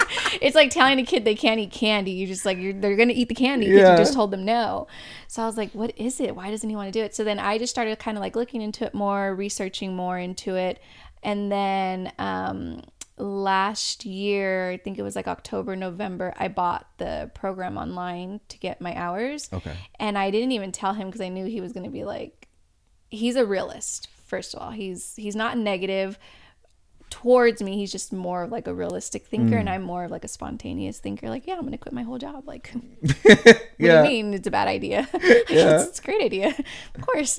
Um so i had already made up my mind that i wasn't going to renew my lease for my storefront um, beauty salon in camarillo. I had already signed a lease to get my own little studio. It's you know like 150 square feet. Um, so i had already made all these decisions really Oh, without wow. like telling him. And so then i just started studying and um, one day he was like what are you doing? I was in the office and he was like what are you doing? And i was like i'm i started my real estate course. And he was like what? Like should we talk about this? I'm like yeah no. Like, no. talk about it when it's done. And so i think that just kind of just um, doing it for myself. I think i was in a mind state of like still a backseat passenger where I felt like I needed to start making decisions for myself because it goes back to me still feeling like being an individual was really important to me and me reinventing myself without um, help from somebody. And that was more of an insecurity than it really was like a reality. Like, I think I just felt like I needed to do something for me that I chose. Like, I wanted my career that I chose. I wanted to um, prove to myself I can do it. I didn't need my husband to be like, you're good at it. I didn't need him to give me any money for it. I didn't need his approval. Like, I just wanted to do something for me. Something that I felt like I needed to see if I was passionate about it. Like I didn't want anybody else to tell me I was good at something. Like I wanted to prove it to myself. And so finishing that course without really like talking to him made me I felt like at the end of it then I could decide like yeah, no, this is something I really am interested in and this is like something I want to move forward with. Like now let's talk. And so when I finished the class, he saw like I was. I was really into it. He saw that I was a little bit more passionate, like I was reading things and we were having more dialogue at home outside of just like clients. You know, we were able to relate on a different level. Mm. So that was really, really good for our relationship too, because now it just went from like cheese to like mm. real life things that were important, you know, you. things that I never really like cared about before. So what made you decide to to to have that internal like that you want to take this to the next step you want to prove this to yourself was was there any sort of like certain circumstance that happened or did you just decide one day that you know today's the day? It was a over time like i said it was a lot of insecurities that i just kept feeding. Um, whether they were really happening or not i just felt like i wasn't good enough so what can i do for myself mm. to feel good enough? Like I felt like I had such a positive impact on so many other people's lives and I've helped like curate other people and like get them motivated that like why couldn't I do that for myself? If I can support my husband for 13 years to be in the position he's at, like why can't I do that for myself? You mm. know, if I can be for other people, I mean be for myself what I was for other people, then I'm like my possibilities are endless and I was that really excited me because I know like I I bring a lot of value. You know, I know I have a lot to offer and it was just a matter of like doing it. Yeah. You know, like you said easier said than done. Like it's easy for me to wish for things and to dream for things, but to wait for somebody else to give it to me by just being the supportive wife, that wasn't enough for me. Yeah. It was kind of like I already and and I guess and it's so funny because like Brandon and my mom and but you're a business owner like you already do things you know like you already did enough like what like it was just something that just was missing. Yeah. Like I wanted it on a larger scale. Got you. And so for me that just like I wanted to eventually like you know Brandon wants to retire like lashing wasn't going to get me there you know doing hair wasn't going to get me to retirement at 45 or 50 I needed more income to be able to like put back into investing and things like that. So that's where it was like real estate when doing the research and like really diving into it, like it really can open those doors of opportunity for investments and building a real estate portfolio is like really important. We prior to me even wanting to um, get into real estate, we kept talking about buying a vacation home. Mm. Um, so then I just started like it's just so much, you know, behind real estate that kind of really got the ball rolling. So it was like, how can we get the money for our, you know, investment property vacation home in Mexico? Is like okay well now we have equity in our house. So just like getting excited about that stuff and like understanding that when other people buy a house like this is what you're getting yourself into. Like it's not bad to buy a house. Like it's pretty much money that you're gonna get down the line. Yeah. like it, you know it's not a bad investment you know? Anybody who sells a house whether it be because they are like going through down times like they made such a huge life decision to buy that first investment like now you have money to be able to get back and get you out of a situation so it's like you can't really lose in yeah, real estate yeah, yeah. you know like yeah, I, yeah, I get what you mean. Because if anything did happen, we could sell the house. You could sell your house make... and do it all over again, like, for sure. Because you're gonna have that fire in you. You know what it takes to get there in the first place. You're gonna get there again. So yeah. for me to be around that that type of those type of like people and that mindset every day is way more rewarding and fulfilling and it just kind of constantly keeps you motivated. And back to like the whole small town thinking like i feel like when you reach a certain level of success in your area and everybody kind of like oh you guys do so good or oh you know brandon's this and you kind of get comfortable. You don't really feel like you need to continue to level up because yeah you get made to feel like you've already reached because the bar is so the so low. And yeah. I and I don't know if I would necessarily call it low. It's just kind of like there's not that many people in your circle when you kind of do cut off a lot of people that you're you don't see more successful people, right? Like Yeah. you just kind of are stuck.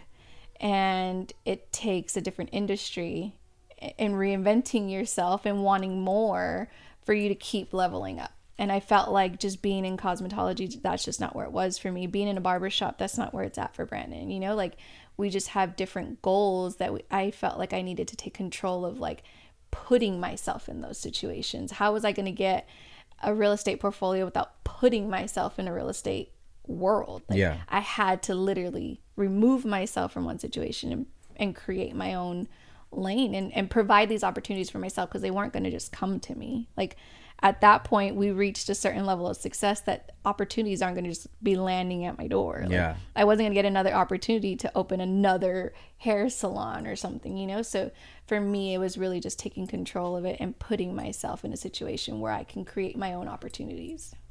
So, when was it that you uh, got your uh, first deal done? Okay, so I just got my license in July. Okay. And I just got my so after marketing and cold calling and months of me thinking like, damn, I really should have listened to Brandon. Maybe it would pay to, you know, kind of be more of a realist. Um actually just last week I signed my first 1.2 million dollar listing. Oh my god! So not only do I have like my my transaction won't be closed until it, but like it's really hard to be a listing agent in this market. You know, everybody. It's easier, I feel like, to be a buyer's agent because a lot of people, you know, a lot of people who want to buy a house, your cousin, your friend, like you know, it's easy, like that comes.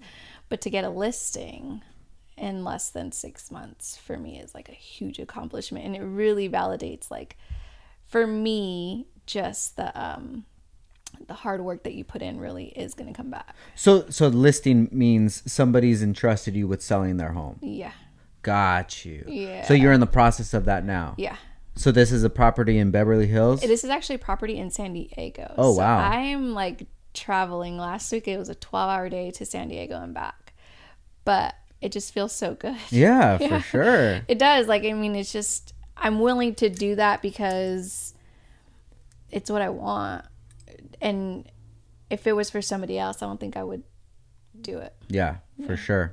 Uh, a lot of people, a lot of people don't understand that the the amount of like focus and hard work that they put in for other people. And if they just decided that, well, I'm gonna take that 12 hour days that I spend working on an oil field and focus that on my own stuff, they would probably, you know, get the way further, way quicker. Yeah, I mean, you're never there's no greater reward. Like 12 hours and I was there with my mentor. We we went together and it's just like there's so much learning Mm-hmm. that I still have to go through, but I'm excited about it. Like if I can get that one deal off of, you know, 30 people that I called that day, then like I was so excited to get on the phone and do it again the next day. Yeah. Like I just was so excited. Like I it's just so for me, yes, it was a little bit of a slow process, but I already um, like I had a 3-year goal. It wasn't something like I wanted to be successful overnight. You know, I didn't I definitely don't have that mind state. Yeah. I didn't think I would even get I mean, I had a goal of like maybe 3 homes in 1 year. So for me to have a listing in less than 6 months really just like helped me feel confident in knowing that it will happen for me as long as I work for it. Yeah. And I needed that like reminder, you know, because I did. I, I scaled back my other business almost 50%. And I was feeling it. Like I was I was used to living a certain lifestyle that I created for myself to now having to like take a step back and ask for help for a bill or two. Yeah. No, I know, feel it, you. it, it, it kind of it takes you back and um you know, I but it, it was good. It was good. So I got my real estate license um May 30th or May 31st or something like that. And then I got signed on to a brokerage in Ventura County June like 1st and then that wasn't working for me. It just wasn't like the vibe. And I had met um my mentor Melissa uh, well, actually, she was introduced to me through my aunt, and then I had a Zoom interview with her in August, and I signed on with her September 1st. So I've really only been with them since September, Oh, okay. and we're barely, yeah, November. So So, um, like what, two months?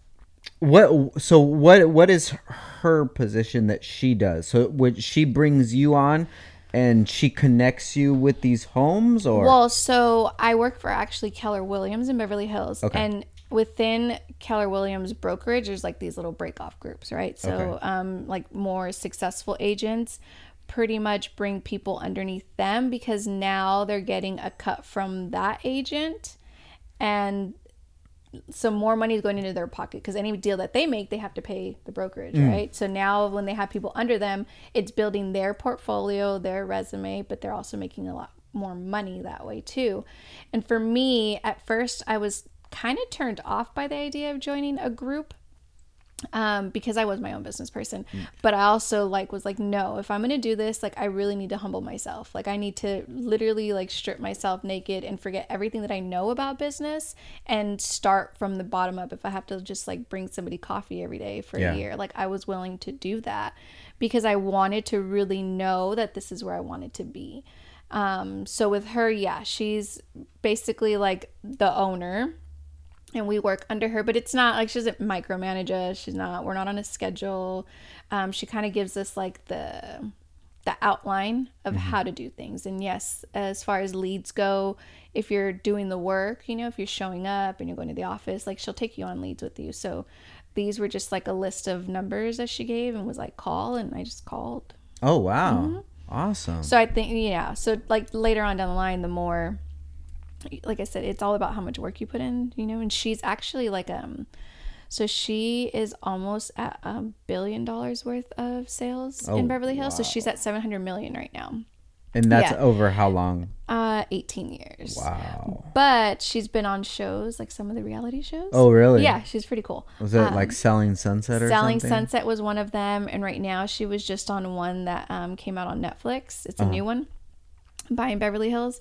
So she has a nice Rolodex of. It literally came out like on what is today? a couple days ago right mm-hmm. my I, I have a buddy uh brad colback Uh-huh. and i think he's on two episodes Oh, really? of that show Yeah. yeah So yeah, if you ask about her, like in that industry, like people love her, know her, respect her. So she's really she's a she's an amazing amazing agent. So oh very cool Um, but again, I met I didn't know who she was until after I signed on with Mm. her. My aunt had just introduced my aunt sold her a car and she was like, "Oh, my niece is into real estate." And she was like, "Tell her to call me." And our personalities just click so well because she's like this loud, crazy, like Italian lady, and she's just like um, blunt, cusses, everything. she's she's great. She's so fun. But I always felt like I needed to tone down who I was. Like being in Ventura County, they're a little bit more like buttoned up and tighten up their ties a little bit, and um, a little bit older. So I feel like when you think of Ventura County, like yes, it's a beach town, but really people come here to like retire and this is where they want to like send their kids. So they're here for a long time and LA is like a constant revolving door. Gotcha. So the energy is different. It's fun, it's exciting, it's it's young, it's lively, it's Hollywood, it's LA. Yeah. So that environment being around um other people who were just like really excited about business and it, it's just it's a two completely different worlds. Like I love being out there. you feel like you could be more of your genuine self For sure. Like everybody in LA has a story. Nobody gives a fuck about you though. yeah everybody has a story. Nobody cares about yours. Like yours is probably mine's probably like a cakewalk in the park compared to the next Yeah. person, you know? But I feel like in that office too, like you meet so many people who came here. So for me, let me backtrack a little bit. When I was here and I had told somebody from that brokerage in Ventura County that I was moving to Beverly Hills, they were like, "Well, are, do you even know anybody?" And I'm like, "No." And they're like, "Well, how do you plan on making money?" And it was just like, why is that the first thing everybody cares about? Is like making money. Like that's not why I'm in real estate, but okay. And I just kind of like brushed it off. And then I get to LA and you meet people, and you're talking about people who come from like Europe yeah or Spain, and they know nobody and they build from nothing and are successful. yeah So if I could just be one county over, for sure like I am not that bad.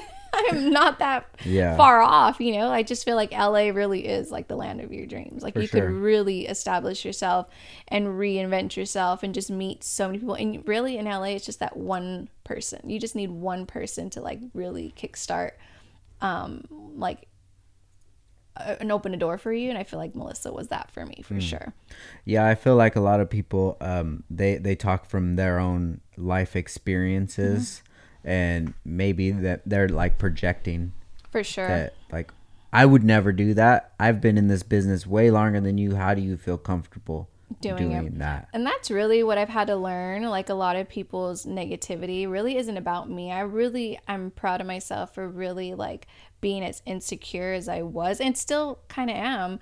Um, this is new to me, like stepping into who I am and, and accepting myself and really owning who I am.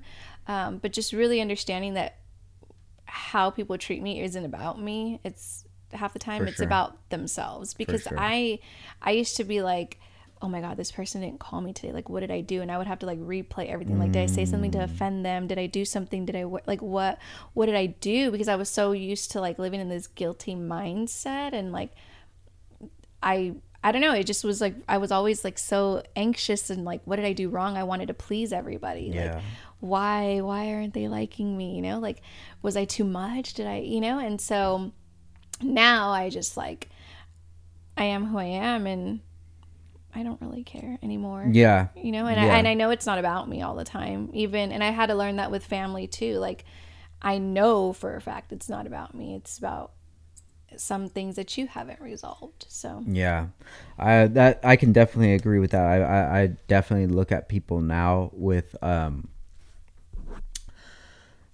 I want I want to say more more depth Mm-hmm. than I did in the past. You know, I, I try to understand why this person is coming to this conclusion, or why they say these sort of things, or why they feel mm-hmm. like this. And a lot of the time, I understand that it's it's because of of the things that they haven't dealt with, the things, the life that they've lived, mm-hmm. and all that stuff doesn't really have anything to do with me. Besides, I'm the person that they're taking it out on it out on, at yeah. that time. And a lot of time, it would be just like, "Hey, bro, are you good?"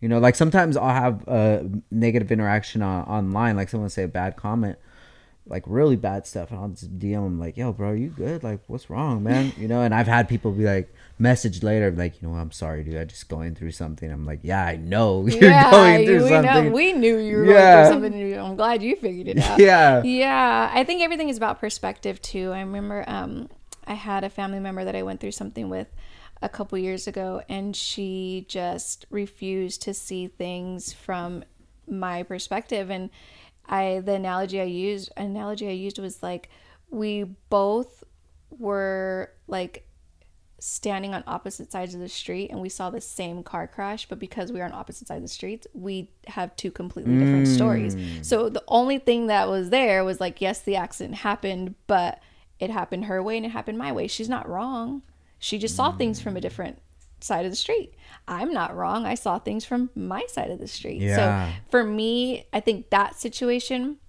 really helped me see things and people differently since then. Not in like, oh my God, she's stubborn. Oh my God, she just doesn't want to listen to me, or you know what, like, and, and me mm. wanting to force her to see my side. It's like, no, we we're two different people. We come from two different. We come from the same background, but just don't have the same, you know, personalities, and we didn't go through the same steps to like heal. That I can't expect everybody to see things my way. So if you perceive me differently than I meant, then I do apologize, but that's not my problem anymore. Yeah. So like, you know, once once I let go of anything, I kind of, you know, I try to be gentle with things, but at the same time like I know I don't have bad intentions. I know I don't come from, you know, a place of ill will. I try to be as positive as I possibly can, but I'm also human. Um, I'm still a woman. I'm still a mom. I still have bad days but I don't mean to hurt people. But if like I do, then yeah. but I can't change how you perceive certain situations. For sure, I I like I like what you said when you said that your intentions aren't Mm-hmm. that. You know, like if it, my intentions are always pure. Mm-hmm. So if something negative happens, I just got to deal with it. I don't have to. It's it, it's happening to me, not because, of me. of you, yeah. Because there's in the past, there's been reasons where it happened because of me, and, it- and I Mm-hmm. Yeah, know that sure. at Oh, that yeah. time because it I comes say, like I did it. you know this is why in your head like well this has happening because you did that Yeah, you yeah. know and uh I'm so guilty, so guilty of being the hurt person who wants to hurt people. Like I'm so guilty. I take full accountability, responsibility. Like I've been a horrible shitty person. But I also like had to let go of like that's not necessarily who I am. That's just all I knew. Yeah. I can't change what happened to me to make me have that mentality to want to hurt people. But now I can just own it and move on from it. I, don't, I can't, I don't own it and like sit in it anymore, like sad, because I want to just, because that's what made me a people pleaser. Like I wanted to make up for everything that I did negatively.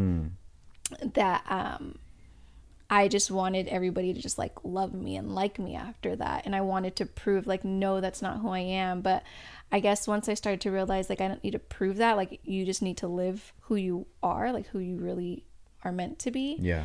And go back to who you were pre, like, I think that was one of the weirdest things that my um, therapist told me was like, yeah, you have to go back to who you were prior to that hurt and like start from there. Start from there. Yeah, and that was really hard because I'm like, damn, I was 12. I don't know.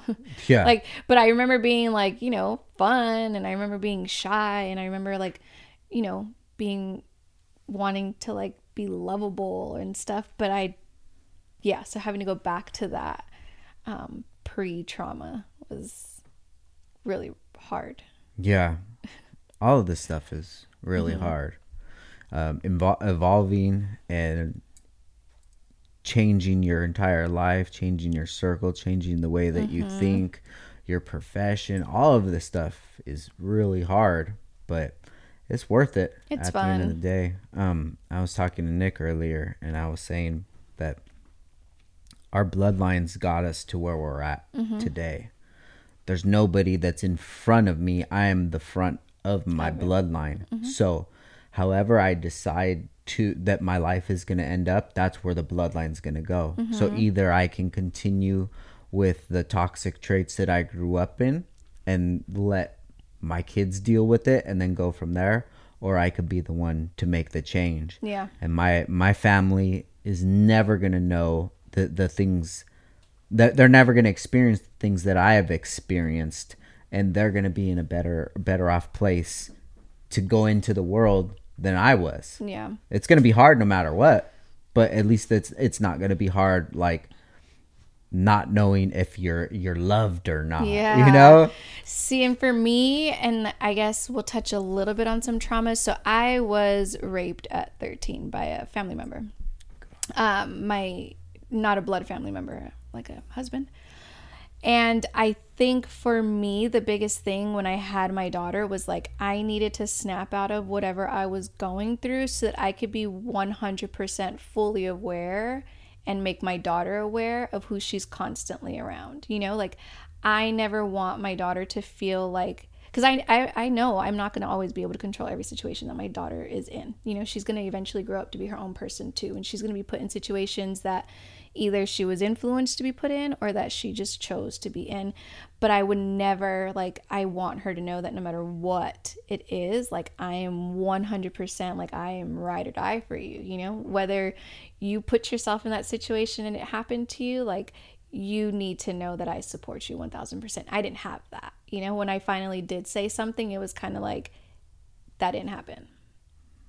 Let it That's- go. that's so what I mean? common. It's so common, right? That that to me that was like so it was kind of like, well, if I told people it happened and the people that are supposed to like protect me didn't, then whatever I do outside of this is like I was basically just playing Russian roulette with my life after that. You know, it just it, it hurt me to a deeper level. At a chi- as a child, you don't really understand it, and then you just start putting yourself. It just is like okay, that's supposed to happen. Then you know, like, well, ha- they you know I think I got a couple like well it happened to me and grandma didn't do anything or oh it happened to me and such and such.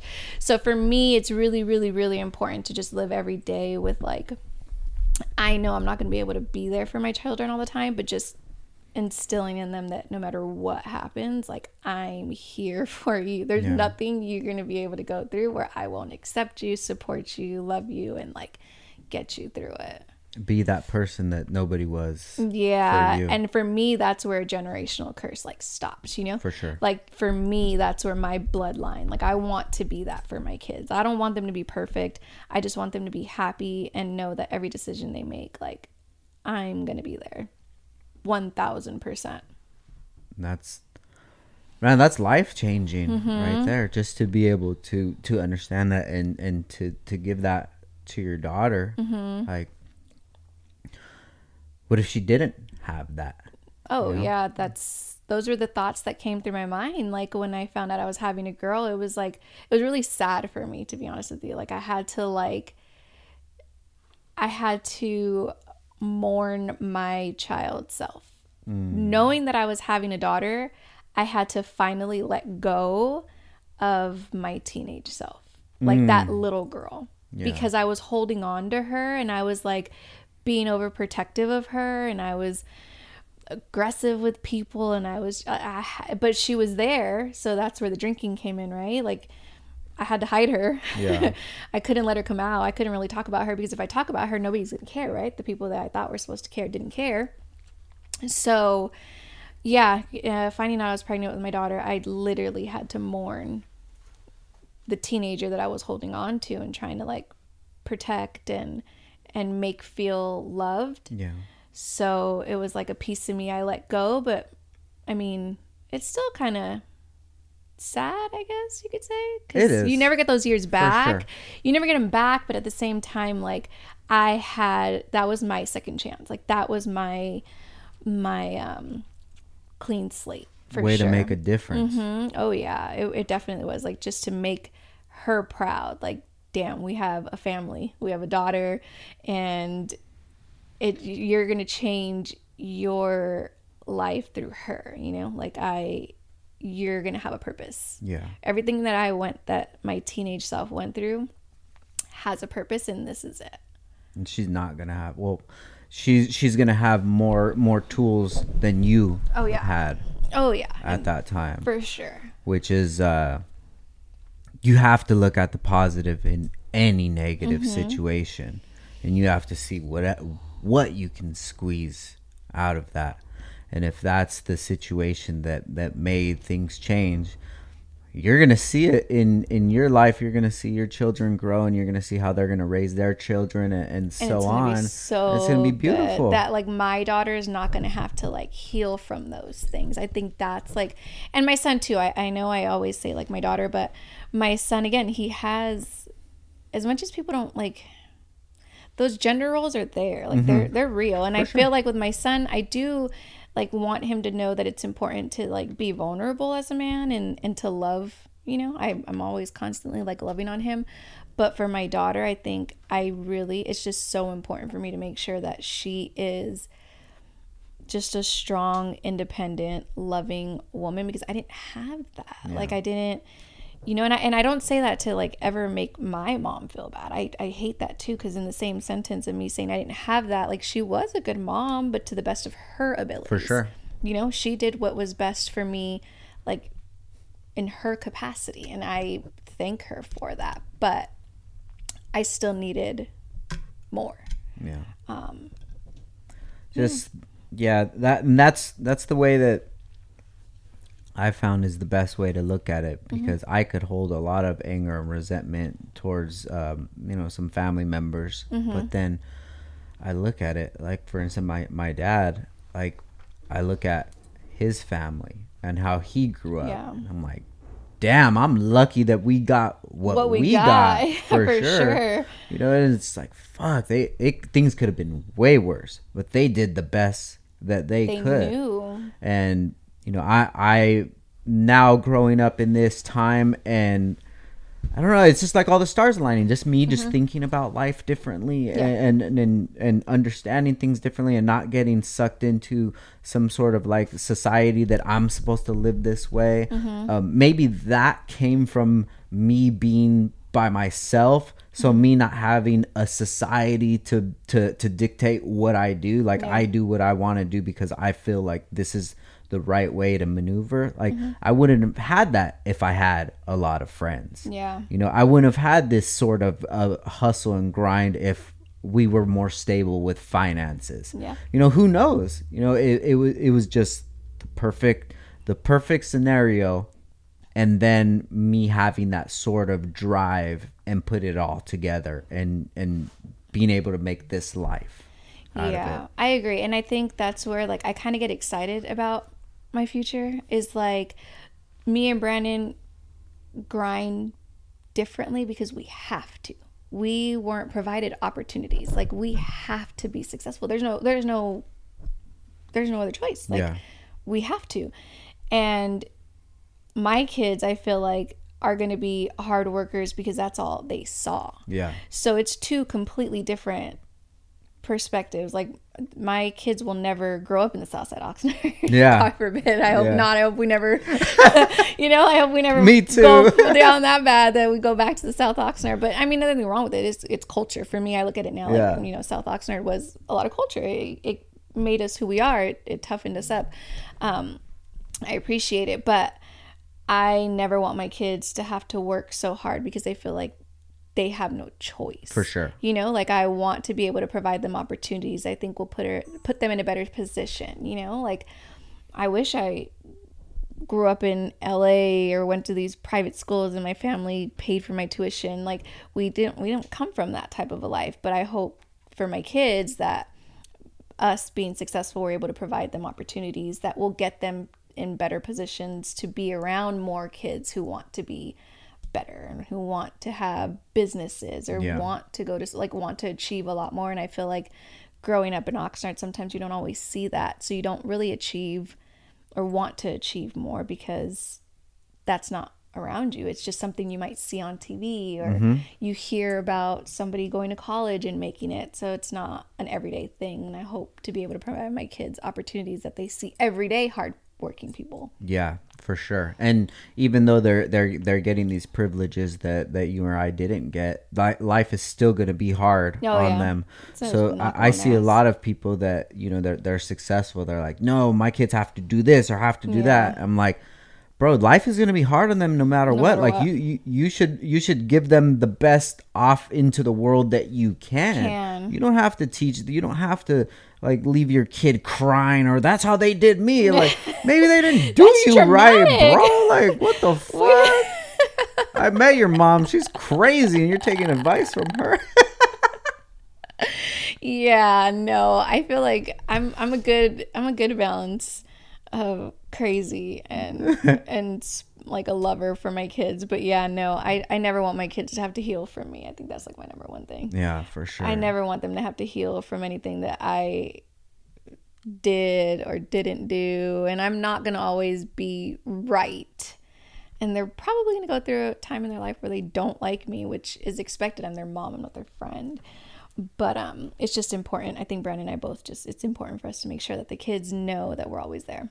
and it's those conversations Mm-hmm. that you have um a lot of the time when like we'll, we'll butt heads with my son or something instead of me telling him because you don't do that because i said i say you don't do that because of this and Oh, this yeah. Mm-hmm. and these are the results so i need you to understand all of this and recently we've been having a lot better conversations when there is a sort of conflict Mm-hmm. and i'm like yo he's already 15 dude he's a young man i need to start talking to him like a young man and i need to let him know Not that a child. of course, the reason that I teach you these things is because one day I'm not going to be around Yeah. and you're going to have to know how to maneuver in this situation. Yeah.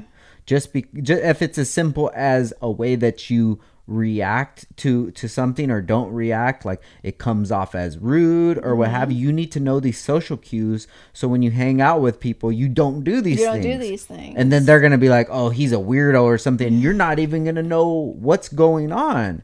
So, Yeah. so it's it's to to to prepare them for life. But besides being like, I said it because I'm the boss Mm-hmm. and I'm the parent. Yeah. That's that's how I was taught, and I didn't learn that much from that. Besides being afraid, so I'm And then- afraid of getting in trouble. And then it's crazy because they teach you that, like, I'm the parent. Like, we ha- you have to do things my way. And then at 18, you're fucking, you're an adult now. Figure it out. yeah, go figure it Like, out. how? How hell? you just, you just, I don't know how to you just do directed my entire life for 18 years. And now I'm gonna fuck up because you didn't teach me anything. Yeah. And yeah, no, it's, it's crazy how you just have to kind of like steer everything in your own direction. And and that's what's great about being a parent. So like back to what you said, how everybody makes parenthood sound like it's just like this horrible thing. No, it's Yeah. actually could be a really beautiful thing if you just do it the right way. And that is usually to come from like which direction did you wish you had for yourself or what direction do you want to take it like you literally have control whether you want to be an entrepreneur or not you still have an opportunity to like create a family. You know if you want your nine to five so you have your weekends with your kids great. Like Yeah, you want sure. your 401k you want you know your stable money good that's so good. And now another way of being able to create your own lane is how you choose to raise your family. So Yeah, and like then i think adulthood is just it's it's fun. It is. It it's really is. fun, and I think people they don't look at it as that way because they're just not they're not maneuvering in the in the way that it would be or they fun. just think of all the like negatives, like the bills aspect of it. We, Yeah. That's not going anywhere. Like, we No can't, matter what, not- no matter what you do, like whether you're living. I mean, you just got to make the best of your situations. But adulthood is actually it, it's fun. Like I didn't know I was going to be able to say that. Like looking back, but Yeah. I'm having the time of my life right now. Hell yeah. so how how do you do the um especially being a mother the the the mom and entrepreneur balance? Like, You- wh- what what is something that because I'm sure that we could point out a thousand things that are hard. What are some things that make that journey easier? You know what? Believe it or not, even through everything that I've been through in my life, like motherhood really just came naturally to me. That's where I know, like, I was always just meant to be a mom. I didn't see it for myself. I didn't think it would happen, but I, it just came easily. So for me, like, without a doubt, being a mom is just, I don't even have to think about it. So, I I wake up and that's just who I am. I I put my role as a mom first and foremost, but I also find I guess for me it's not really finding a balance between work and being a mom because I don't see being a mom as like something I have to do. It, it it just, just it just is. is. So whether I mean if I have to plan out my day, it's kids first, work second. If I have to take the kids with me to work, then I have to take the kids with me to work. And I think that's another thing about entrepreneurship that allows me to do that Yeah. Um, prioritizing things. As long as it's not on a day that my kids have anything going on you know then i'm good. But if my kids have something going on then unfortunately i may have to burn a bridge in business because my kids will come first. Uh, but i feel like i've it just comes so easy to me and naturally that i my kids are literally attached to me at the hip. Like everywhere i go they go. I yeah if i could take them with me to a club i probably would because i'll probably have more fun with them than i would anybody else.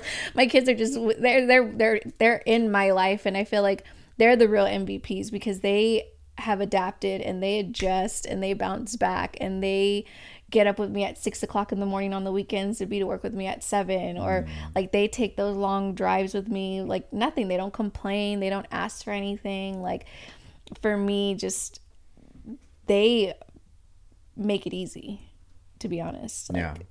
it's not I think the only time it was ever really hard was when we were going through all that stuff with Devin as far as like his heart stuff goes and you know we just actually had our last um, MRI um, that we finally got good news from so we don't have to go for another two years so Nice. I think it just when it just becomes an everyday thing, it, it's really just easy. I don't I don't ever really feel like I have to balance it because it being a mom is gonna always take precedent over anything. Yeah. It's a little rough when I have late nights, but because I miss them and I want to be with them, but I know that they're not like I'm not not giving them something, you know? Yeah. Like I know that they're not losing. They're at home with their dad. Like he's there. I think I taught him how to be a pretty good parent. Yeah. I think he he I led by example, you know. Yeah. so I know my kids are good, like they're solid. So they they they really are the real resilient MVPs of the whole dynamic. I love it. Mm-hmm. Man, I love this whole combo. This is so beautiful. You know, um, Yeah, congratulations to you Thank and you. and your new journey. I'm know? excited about it. it's exciting just just the the point of even being an entrepreneur it's so hard to break out of that rat race Mm-hmm. of society you know you have so much so much different things pulling you back Yeah. and and it's hard just to, to bet on yourself and that's why I say like you know it, it's a it's a war within yourself and you have mm-hmm. to you have to break away from that person who's comfortable and who just knows that life that they live. And Yeah. if you want to be something different you have to break away. And, and all of that takes so much courage that that people might not even realize mm-hmm. you know? So I I definitely I, I congratulate you on that especially for being a mother and, and a wife. And and the, the the example that you guys are setting for your children Mm-hmm. is amazing you know and um, i wish you nothing but success No, thank you so much. I appreciate it. yeah that. for sure so say somebody wanted to reach out to you to to uh sell their home or I, i'm not sure how how that Yeah. how any of this would even go Yeah, no, I'm on Instagram, um, crystal.harris.realtor, and I actually also have an app. So oh sick it's pretty cool. It's like a Zillow. Mm-hmm. It's called the Melissa Z um, group app. And basically, you go into your Apple Store, your Google Store, and you download it. And basically, you just you could search for a house. You can email me. My you would choose me as your agent. Okay. And then anything that you saw you liked, you would it would come directly to me. So it doesn't go to like any lenders, any brokers. There's no third party like people selling your information gotcha and you could see we could schedule um like house showing everything's in the app. So it's actually pretty cool. Very cool. yeah awesome. 2022 shit. So hell yeah. So we'll have this uh we'll have it listed below. Um but i look forward to seeing that champagne popping yeah from that first that first it's, sale. it's gonna pop. Yeah. Oh, yeah, for sure. Awesome crystal. Thank you so much No, for your time. I appreciate it. And uh thank you guys for listening. Once again this is uh downtime with downstar and uh we out here. Peace. Bye